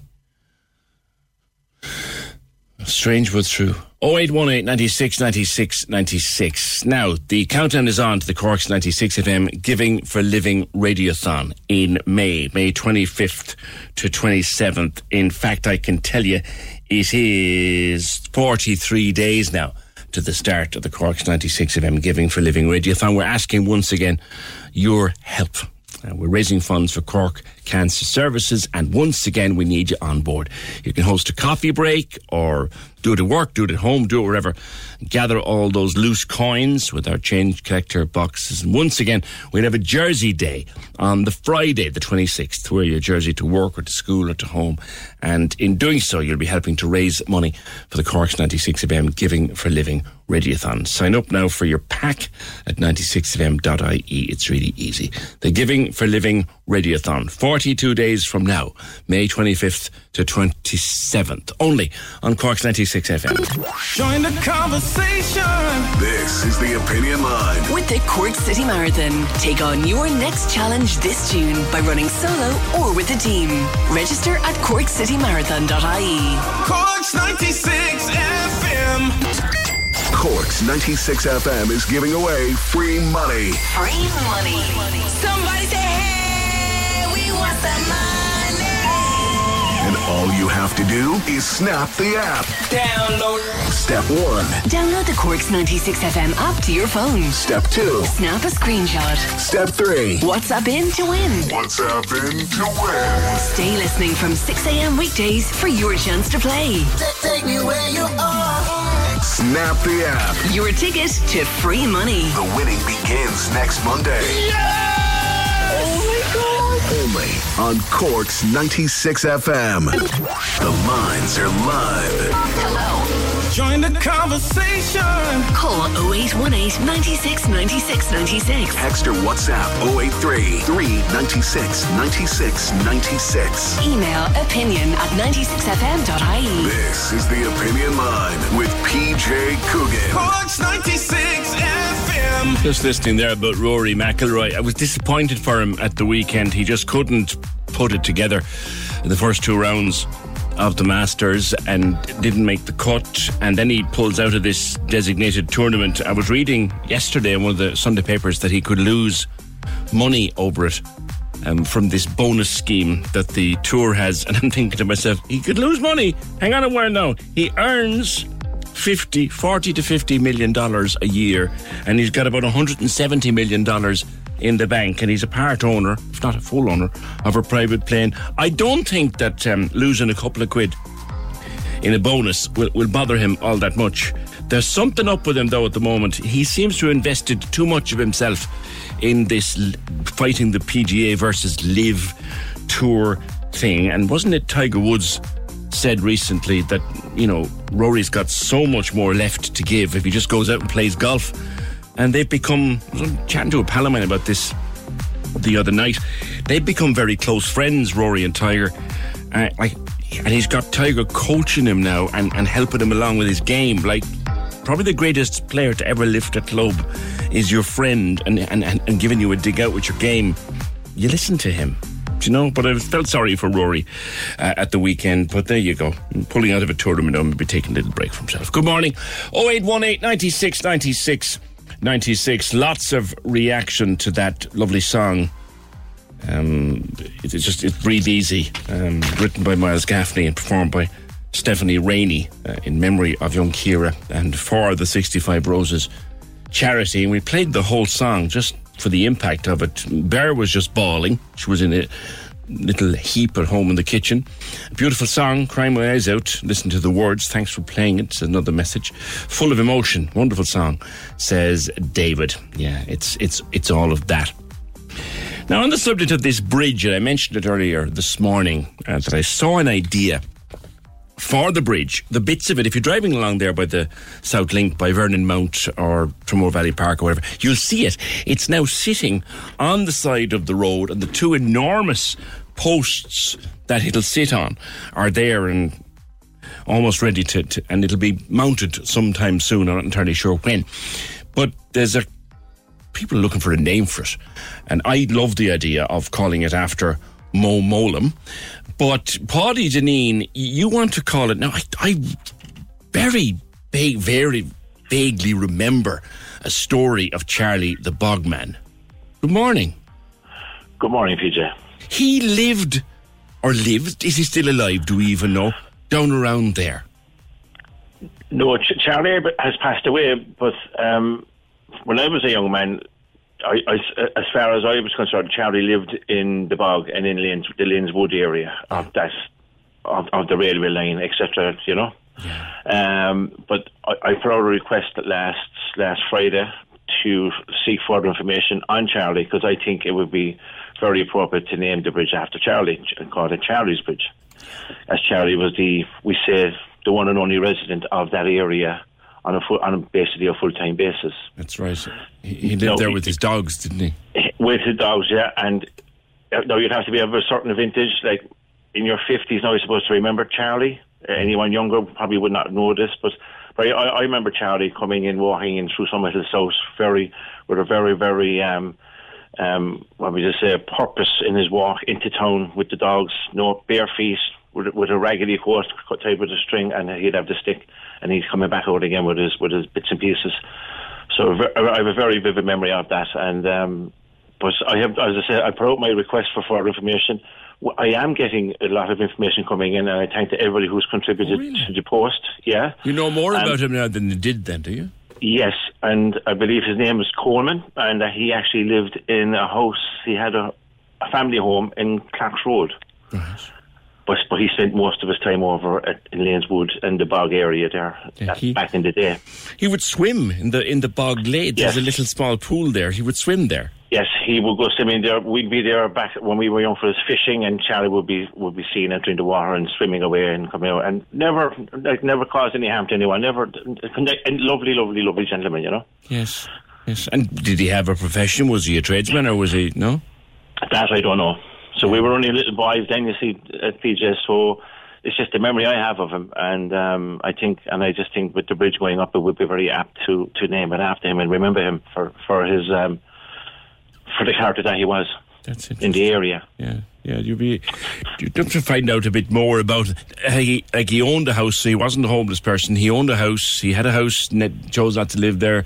Yeah, I believe that. Yeah, no, that uh, he had a there was a, there was a family home on Clark's Road. He lived with his brother or sister or both. But I have been contacted by a family member, so I'm going soon to ring after lunch to get more information and arrange a meeting and to discuss it further. So hopefully I'll get enough information to bring forward a strong application to name the bridge Charlie's Is, Bridge. isn't, isn't Cork fascinating like that, Paddy? There's always someone who knows. I'm just looking at another name coming up on my screen there now, and I may be able to go to it in, in a moment. But someone else who knew Charlie has called us. Is it? Uh, go to four there, lads. Is it? Stay there, Paddy. Tony. Hello, PJ. How are you? Good, good. You knew, you knew Charlie. I did, yeah. He used to swim in the bog. He never lived out there, as far as I know. He used to swim in the bog every day. Right. And he lived in Lower Clark's Road. Yeah. Either the first or second house on the racing side going in, when you went up there, so don't go left. Yes. And he was there, and he used to sleep out in the shed, as far as I know. Really? Yeah, he used to sleep out in the back. And here, I was, there was a, one time I was telling the girl in the, the office, I think it was Chrissy Ahern brought uh, a lot of people in, in a coach, tourists, Yes. out to see the, the Link Road and all that. I think it was a bit that was the time, I think, in a, in a coach. And there was Charlie inside in the, in the bog and he's swimming away. not, a sti- not a stitch of clothes on him, of course. That's a long time ago now. And of course, he used to go around and he had plenty of money. He used around in all rags. It was no source of money. That's the thing. Like, do you know anything about his background? Was he a trade? Uh, he, he, he was living with his brother in, uh, in, in, in Clark's right. And his brother was a, a collector in Bethlehem Church every Sunday. He's a collector. He said, go to church. I see. I see. Yeah. Yeah, Yeah, he's, he's a brother. Yeah, and uh, they told him, but as far as I know, he's just about back. He's never stepped in the house, but he was just he used to swim, go to bog every day. Every day. And he'd have two or three, maybe four dogs with him. Yeah. And he, you know, I, I do. but I mean, was I- he, he was very comfortable, seemingly. Yeah, that's it's a strange thing, isn't it? Strange, Yeah. strange thing. Just a character for what he used to do. Tony, thank you. Anything there, Paddy, that you didn't know? Uh, no, yeah, just the yeah, we, we're aware of the Clark's Road of the Clark's Road connection, and we are aware of the swimming. Yeah, but but he but uh, but but it is jogging a lot of people's memory on Charlie. So I think and it's good. It's good that that's happening to remember him like that. You Do you know there were great characters around too? I remember. Do you remember old Christopher with the pink hat who'd come up and say, "I know you," and he had a war story about you. You'd never seen the man before in your life. He was around. There was I didn't know Charlie. Another Andy Gaw was another one.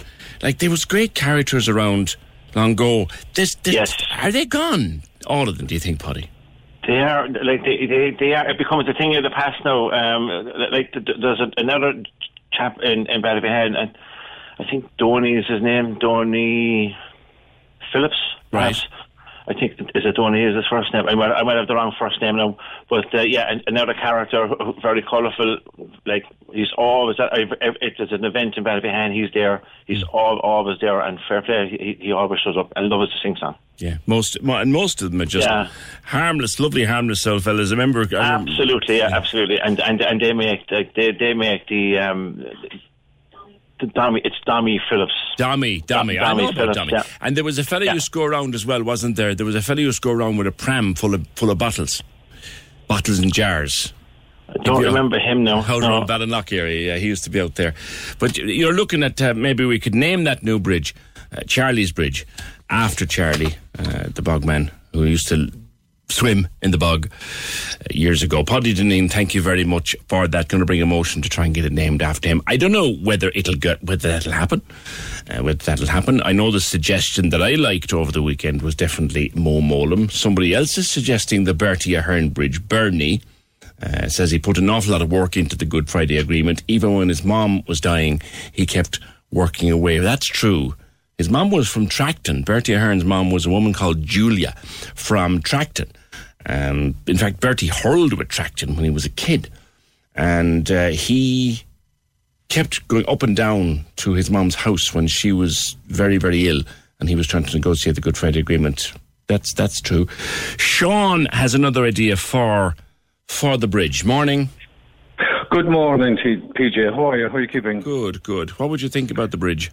Well, PJ, I think that there are so many people put in the effort uh, over a long time into this uh, Good Friday Agreement.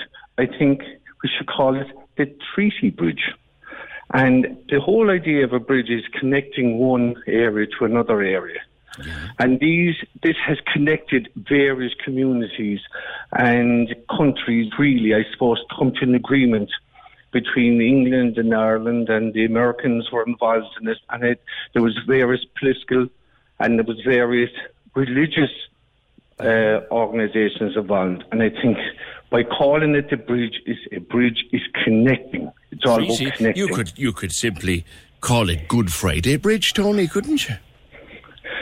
Well, you could, I suppose, yes, but I'm just saying, rather than co- picking up Good Friday or anything Holy Saturday, anything like that, we could be saying the Treaty Bridge. It's a treaty, it's an agreement, and it's, it, it was a great thing to help the people above in the north, and it also has, has helped Ireland you, uh, both north and south. Yeah, I love that idea. That it's spanning two areas, and that's what treaties do, and bring two areas and t- areas and people together. I like that idea, Sean. We'll see what people think. 0818 96 96 96. That bridge, I think, will probably be formally named. But do you remember how they named Mary Elmes uh, bridge? Was they eventually put a couple of names up for us to decide upon, uh, and then there was was there a vote? Do you remember was there a vote for Mary Elmes bridge? Um, and that's how that got its its name. But this new bridge over, if you're not familiar with it, if you're not from that part of town, if you know the Tramore Valley Park and you know Vernon Mount, the bridge will go across the road, across the link road there, a cyclists and walkers bridge. Bit before fine, it's a fine bridge. You can actually see it now if you're out there sitting at the side of the road, ready to be to be put in. I still, though, I'm drawn to the Mo Mowlam Bridge. I'm very much drawn to the Mo Mowlam Bridge. Um, that's just me. I liked it. I haven't heard an idea to better it yet. I lived in Mary Street. I knew Charlie the Bogman. We used to watch him walking over Parliament Bridge on the wall. On the wall. He'd be petrified, or we'd be petrified that he'd fall in, but all the kids would gather so to watch him, and he never did fall in. His dogs would be walking on the footpath next to him. I think that would be a great idea to name the bridge after Charlie. He'd walk over the wall on Parliament Bridge. Crikey. 0818 96 96 96. Has given up your drink for a month or two months, or as in Fiona's case earlier on, given it up completely.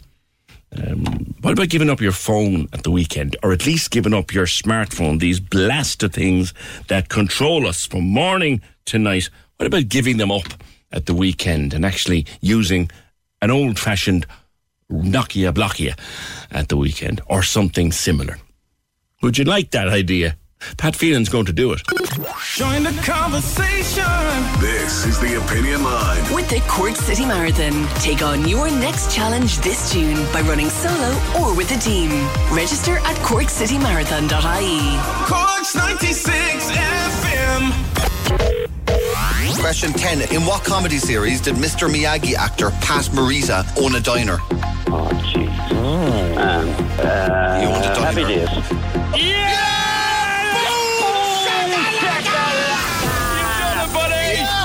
What an answer!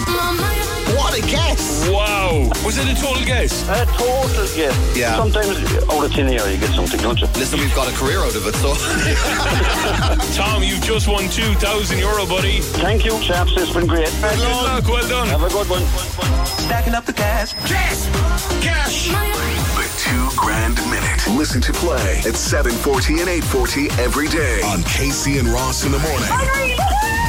Cork's 96 FM. So I'm looking at a picture on Pat Phelan's Facebook of a Nokia Blockia, a Nokia phone. Now, not quite the old ones. They did absolutely nothing other than phone and text. This one does your WhatsApp, and if you want it, it'll do your Facebook and all those things as well. But you bought this, Pat, purely so that you can take your SIM card out of your smartphone at the weekend and just be contactable by those who you you need to be contactable, your friends and family. Morning.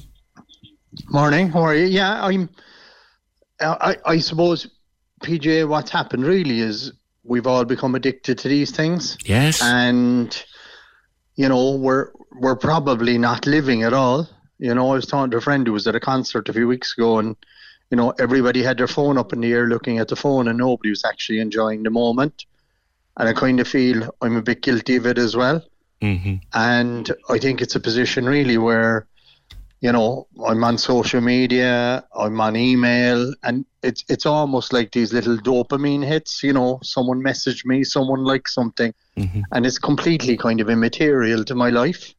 And I I keep getting this message now from Apple every Sunday morning that tells me how much I was on the phone a day for the last previous X. I know. And it's it's kind like when you look at it, I like it used to be twelve, then I got it to eleven, then I got it to ten, and now I'm on nine hours a day on my phone. And you're kind of looking, you know, if I was to get, I'm always busy, and if if, if someone's to give me back sixty three hours a week, it could make dramatic changes to me. Now, Pat, how much of that nine hours? Because I know, I mean, just the phone, I'm sure it is for you, just like it is for me and for Emer and for Fergal. The phone is the office. It is, a, it, and you're carrying the office around. Which of those nine hours, how much it would be work? How much would be just fooling around? The problem is, I don't know. And you know, if you're looking at Europe at the moment, and I've done a bit of research into it, you know, a lot of the big European companies are now starting to turn off their servers at night. I know that Mercedes have just done it, where email is disabled from 6 p.m. till 8 a.m. every day. And it's just a kind of a thing where people are, you know, we've become almost kind of, you know, like we used to say during COVID, you know, we weren't working from home, we we're living at work, you know. Yeah. And I think it, I think the phone has just become too intrusive. Yeah. And it's become, you know, like you're talking to someone and they're staring at a screen. And, you know, they're not doing anything that's of any value, really, you know, because social media in reality is of little or no value, you know. Indeed, indeed. No, I was talking to a chap last week, Pat. Um, there's now a, a, an, an, an anonymous, if you want. There's uh, an Internet and Technology Addicts Anonymous now, which is an international body set up across the along the, the, the 12 steps. The, and there's a huge addiction problem now with the dopamine hits from our screens. Yeah, and I see it. I, you know what I mean. I, I have three small grandkids, and I can see it. You know, and I, it's not something I like. You know, They're I've digital natives. They were born with a phone in their hand, practically. Yeah, you know, I have a little two-year-old uh, granddaughter, Evelyn, and I can see her swiping, and I'm thinking, you know, I'm probably as guilty of causing that habit as anyone, because you know, see as I do and do as I say, and that kind of stuff. So I, I'm just going to make try make this change from. So I bought this little Nokia, seventy nine quid, and uh, I'm just going to forward my calls onto it from six o'clock Friday till Monday morning, mm-hmm. and it'll have phone and it'll have WhatsApp. Mm. Where I'm not huge, to be honest, I, I, I never got the WhatsApp thing that much. Mm. So I, I I think it'll just. I'm just going to go back to try living a bit, you know, rather Yeah. than this thing always in my hand, staring at it, not thinking. Like, With all of the businesses, though, Pat, that you're involved in, and this seems to, and something that I think we've been dragged, those of us of an age can remember when all this started. I remember sending my first text message and being most amazed by it. Like, we're in a 24 7 world.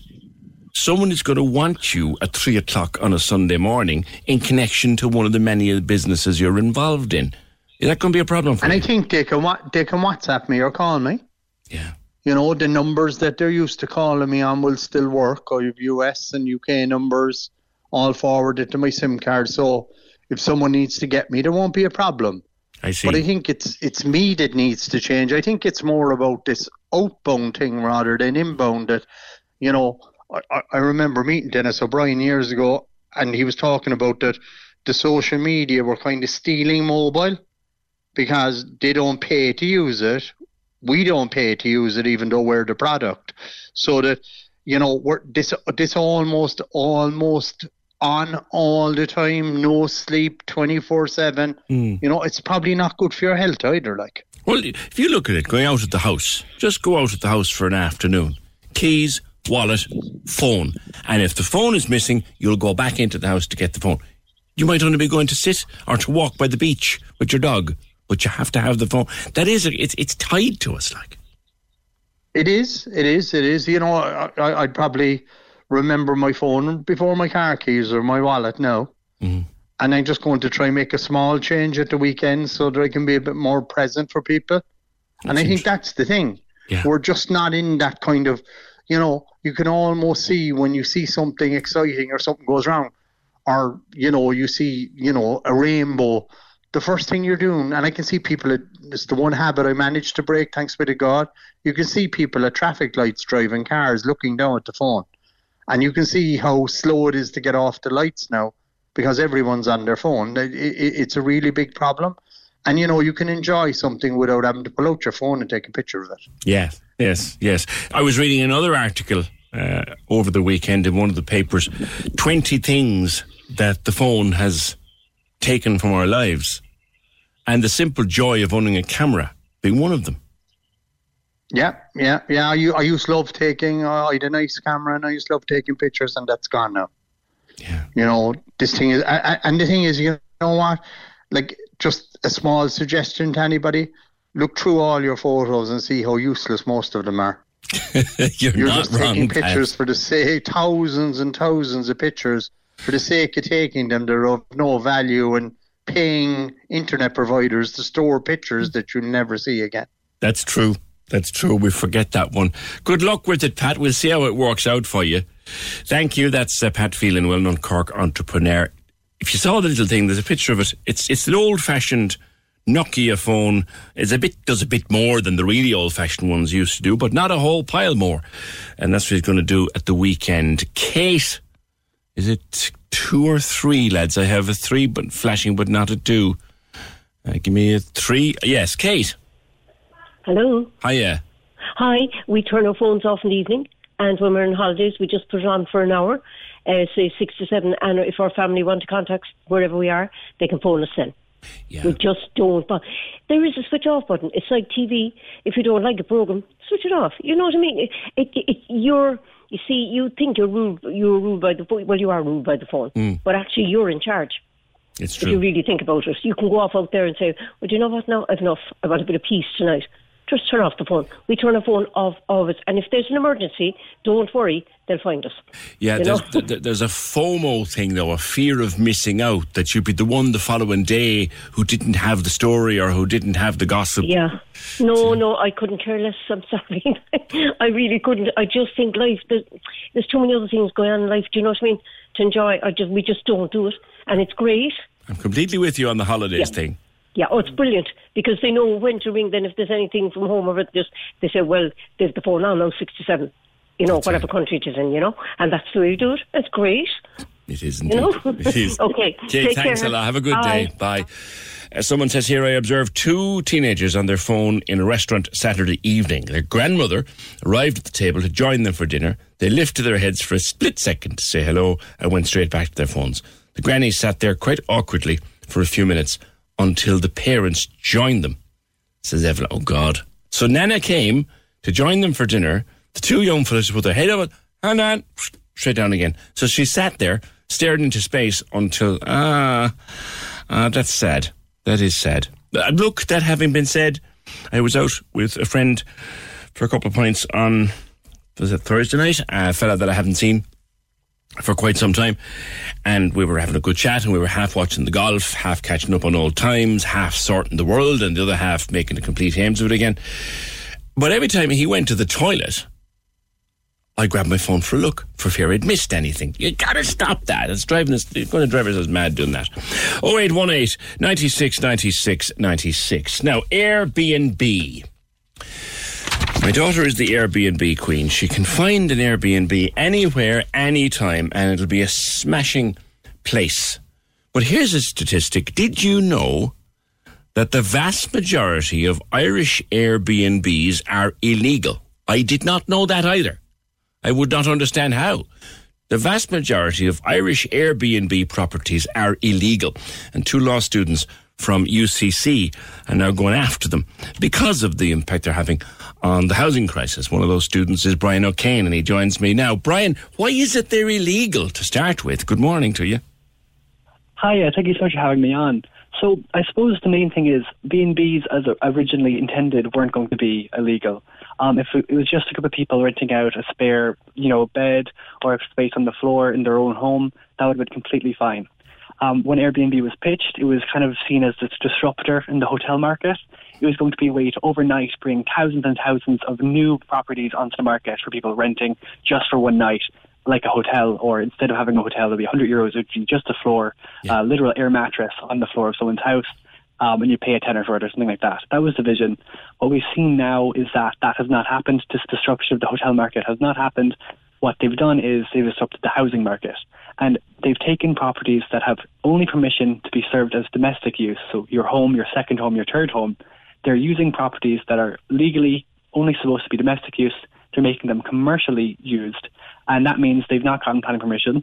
And in short term uh, lets, uh, or for, for short term, using property for short term lets, um, without permission in rent pressure zones.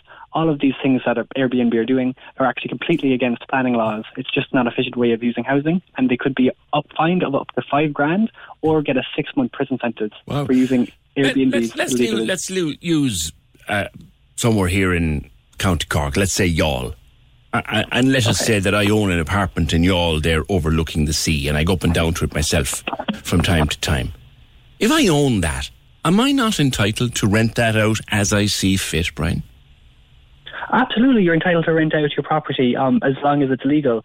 I suppose the issue is in Cork, there are rent pressure zones um, in Cork City, let's say, and the council has decided that it's not efficient use of property to give out more ho- homes that could house a family to commercial, uh, commercially viable places.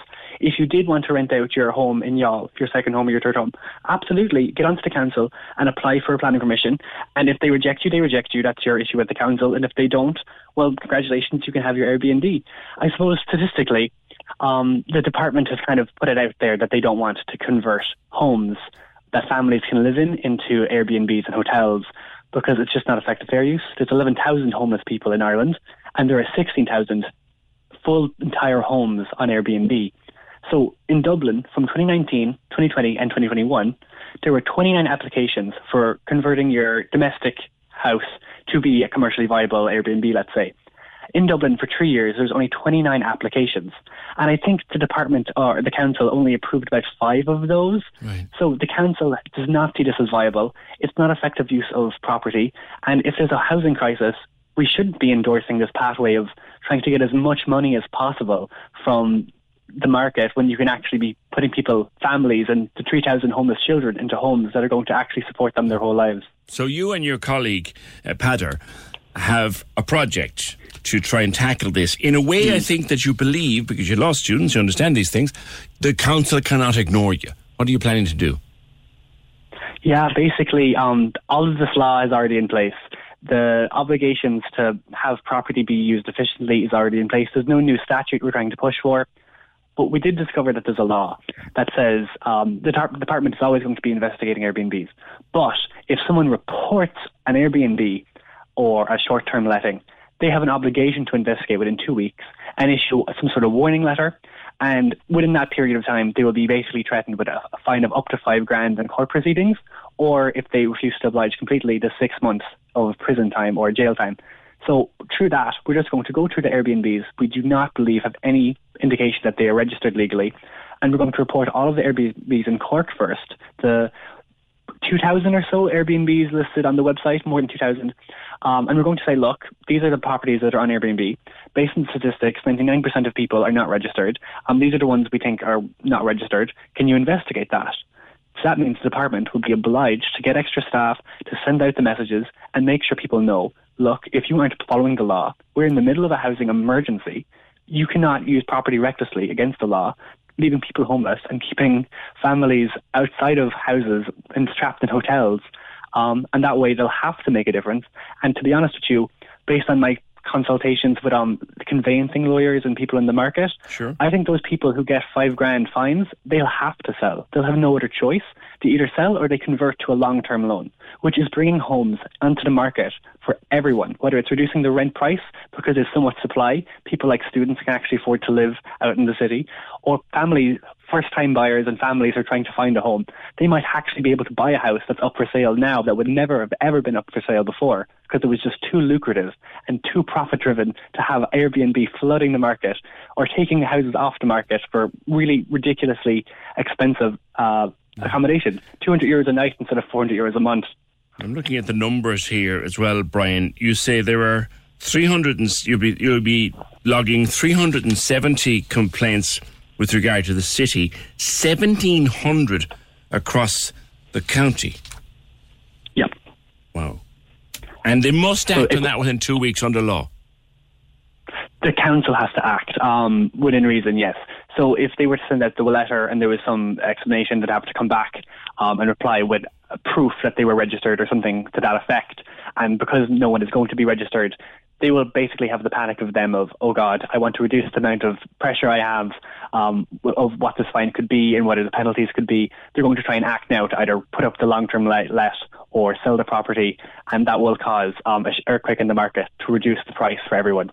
Okay, so you, you believe then, I think, yourself and your colleague, that you could release the bones of 25,000 properties into the market, or have them, they'd be either sold or released into long term lets just by uh, cracking down on Airbnb. Yep, I really do. I think it's the most direct lever we can pull. Every time you hear something in the Dáil, a, a difficult question that gets asked by like an opposition, uh, opposition TD, it says, "What are you doing about the 11,000 homeless?" And the reply is always, "Well, you can't build housing overnight." Well, what if we could provide enough housing for every homeless person in Ireland overnight? If we just grew teeth and said, we actually have the law, we have the procedures, why don't we actually fight for the people who would need a home instead of, you know, extra money for landlords? Um, so yeah, I absolutely think this is the most obvious direct action anybody could take. Um, it's completely free. Um, we're just literally filling out a form based on public information that's readily available for everyone. And if we're successful, we can make a huge difference. Just us as two law students, uh, not even finished graduating yet. All right. Well, sounds to me like you've got a future ahead of you in this game. Brian, uh, thank you for that. Brian O'Kane and Peadar O'Rahala, two law students, final year law students at, U- at UCC. They reckon that by tackling Airbnbs, by complaining Airbnbs to the councils, they can release hundreds, if not thousands of them, into the long term rental market because without planning permission, did you know this? Without planning permission, you can't use your extra property as an Airbnb. And so many of them don't have an extra property and they're going to complain them to the council. We'll see where that goes. We'll come back to them, lads, in a few weeks' time, see what's happening. On smartphones, Martin from West Cork, I once had the privilege of meeting Bob Geldof when he was in West Cork. The phone rang and I saw he had a Jurassic style Nokia phone. And I said to him, You're like myself, you don't need a smartphone. You don't have a smartphone. He said, Well, why would I need a smartphone? People who use them are only living life vicariously. That's interesting. Uh, at Christmas, says Mary, I told my family no phones at the table for the dinner. The children or the grandchildren were not at all happy. Phones should be banned on holidays, if only to stop people from posting continuous pictures of their food and images captioned, images captioned, this is bliss. Also check-ins at airports with the obligatory glass of wine photo saying, got to be done. I like those pictures. I must say, I am the fella. If, the, if it's there, if it's I'm, I'm flying out this July at stupid o'clock in the morning, like utterly ridiculous, bonkers o'clock. But if the bar is open, will I have a quick pint? Of course I will. Of course I will. Because it's the holidays. Do you know? Not unconnected to the Airbnb story, Catherine Clancy on with us earlier on about the P- the RTB and all those unregistered properties up around College Road. Kevin says if a property isn't registered, why aren't revenue knocking at the door saying, show me your accounts? If they're not registered, they're not with revenue. And, and yep, I get it. RTB are like most public sector departments. It's not your job. Says Johnny. Oh yeah, oh yeah. The wheels of the public service move very, very slowly, Johnny.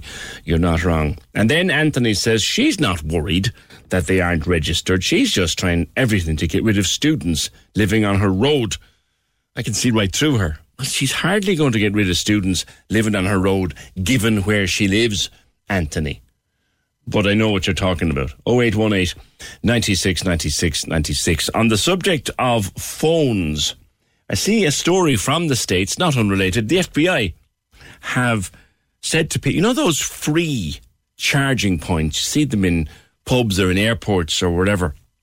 The FBI is saying maybe don't use them because people can put nasty software on your phone and use those points as a way to get into your phone. I know it sounds a bit conspiracy theory and all that crack, but the FBI would apparently seem to be uncomfortable with those public free charging points.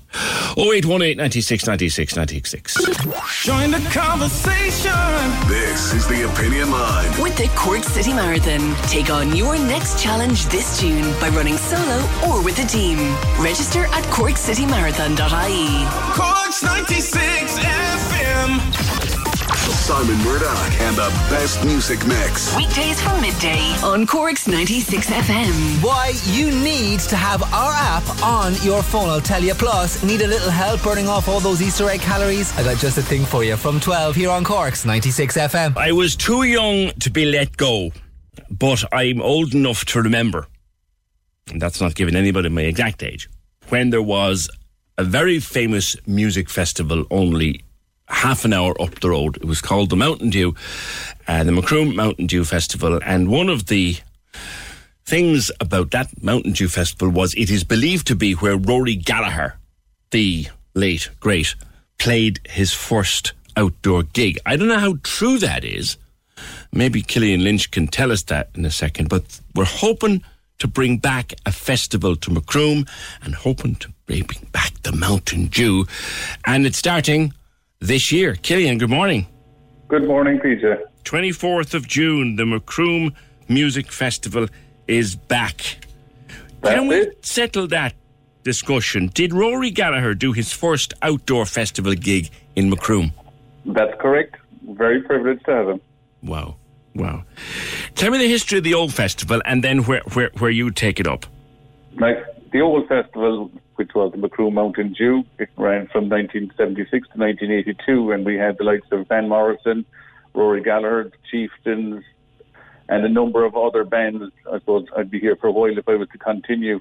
But um, it, it went on until 1982, and it was a roaring success, success with people from all over Europe attending it, with um, audiences of up to 20,000 people here, which was remarkable for that time of year, I suppose, back in the late 70s, which was the first outdoor rock festival in the country.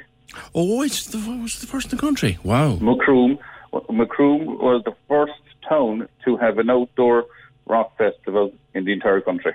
Wow. And it used to be in the grounds of the castle, wasn't it? That's right, yeah, in the castle domain. I didn't realise it was gone since since '82. So you're bringing it back, or bringing back a festival on 24th of June.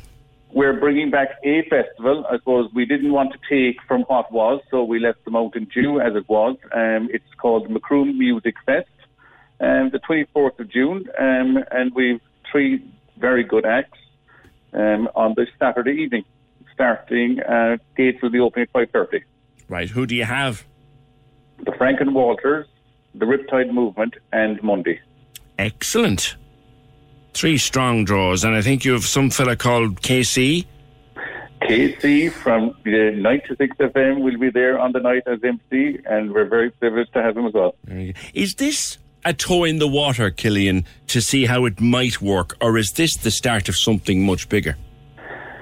It's the start of what is going to continue every year. And it's not really a toe in the water because I suppose um, now that Macroom has been bypassed, we had the opportunity to do something big here. Yeah, you couldn't Um, really have done this with without the bypass. No, we couldn't have done it. Um, it's the it's the local business association is organising all of this now. Um, there was my, it, we were talking about it last year, but you know you can talk about all these things, and until the Macroom until Macroom was bypassed, we don't really know what you have.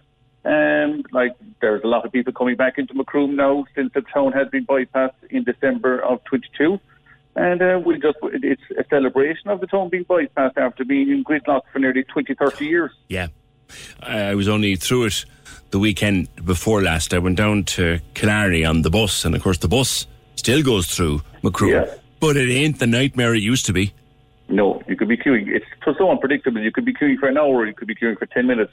And uh, it turned an awful lot of people, but we're, we're seeing an awful lot of people commu- commuting back into Macroom town. And through my own business, I'm seeing an awful lot of people even looking at living in Macroom, uh, looking at living in Macroom town.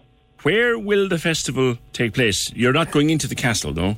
No, it's going to be uh, uh, basically at the front of the castle gate in the square in Macroom town. Oh, where the little vegetable market is. That's it. Very good. 24th of June, I take tickets on sale at the moment. Tickets are on sale there since last Tuesday evening, and the, there was such a remarkable uptake on it. The site actually crashed on Friday evening. That's a good complaint. That's Yeah. a very good. Macroom was crying out for this bypass for so many years. People said it can never fulfill. Now there were always those who objected to it as well, Killian, but but but there were those who said Macroom cannot fulfill its potential of what it should be without the bypass. Do You, you'd agree with that, I think. Definitely. Like Macroom has an awful lot to offer. Um, it's just that you couldn't access it. And it's only on the doorstep to Cork City. It's on the way to Killarney. It's the gateway to either Kerry or West Cork, whichever you wish to pick, you know. Yeah. yeah it, it's it's but I was glad to get to the bottom of that now. I did, but I did not know the that Macroom had the first open air rock festival in the country. First open air rock festival in the country in 1976. There was people from all over Europe came to it. Mm-hmm. Well, It wasn't so like like we're good. We're seeing here people from all we've different um, stations ring us from all over the country here and inquire about it because it is, I suppose, it's nice to bring back that bit of history that was, um, and to be associated with it again. You know, and like uh, all the people here, the businesses within Macroom, everyone is very optimistic about it. Excellent, excellent. Looks forward to a great event on Saturday, the twenty fourth of June. Tickets are available now, thirty four fifty, which is very reasonable, plus a booking fee. MacroomMusicFest.ie. Killian, good luck. Good luck with it when it comes around. Thank you very much, Peter. Thank Cheers. Uh, 0818 96 96 96. Uh, yeah, MacroomMusicFest.ie. Come here, we're giving away money again. I tell you, we, we there's money to be given out again on Cork's 96 FM over the next couple of weeks. Thousands of euro in free money. It's called Snap the App, and it's the next big way to win. You need to download the Cork's 96 FM app, snap a little screenshot, then stay listening for your chance to WhatsApp it in. And if we call you back, you'll be in the draw, and Lorraine will give away 500 quid a day in free money. Snap the app, download the app today, and be ready to play from next Monday. April 17th, only on Cork's 96 FM. Do we know what this was? Let's see if we get a qualifier for our draw. Oh, yeah, it's a leaf blower. It was a leaf blower. I thought it wasn't. It was a leaf blower. Kathleen Daly from Colwiz, today's qualifier, uh, qualified for the draw for a Gardena, Gardena robotic lawnmower with Sound Store, Sarsfield Road, Market Green, and Blackpool, which we will do on Friday. I think that's about the size of it for today. Program edited by Emer O'Hay, produced and researched by Fergal Barry. Uh, thank you for joining the conversation in whatever way you did, and we shall talk to you tomorrow just after nine. Join the conversation. This is the Opinion Line. With the Cork City Marathon, take on your next challenge this June by running solo or with a team. Register at corkcitymarathon.ie. Cork's 96 FM. Even on a budget, quality is non-negotiable. That's why Quince is the place to score high-end essentials at 50 to 80% less than similar brands. Get your hands on buttery soft cashmere sweaters from just 60 bucks, Italian leather jackets, and so much more. And the best part about Quince, they exclusively partner with factories committed to safe, ethical, and responsible manufacturing. Elevate your style without the elevated price tag with Quince. Go to quince.com slash upgrade for free shipping and 365-day returns. Hi, I'm Daniel, founder of Pretty Litter. Did you know cats tend to hide symptoms of sickness and pain? I learned this the hard way after losing my cat, Gingy. So I created Pretty Litter, a health monitoring litter that helps detect early signs of illness by changing colors, saving you money and potentially your cat's life. Pretty Litter is veterinarian developed, and it's the easiest way to keep tabs on your fur baby's health right at home. Go to prettylitter.com and use code ACAST for 20% off your first order and a free cat toy. Terms and conditions apply. See site for details.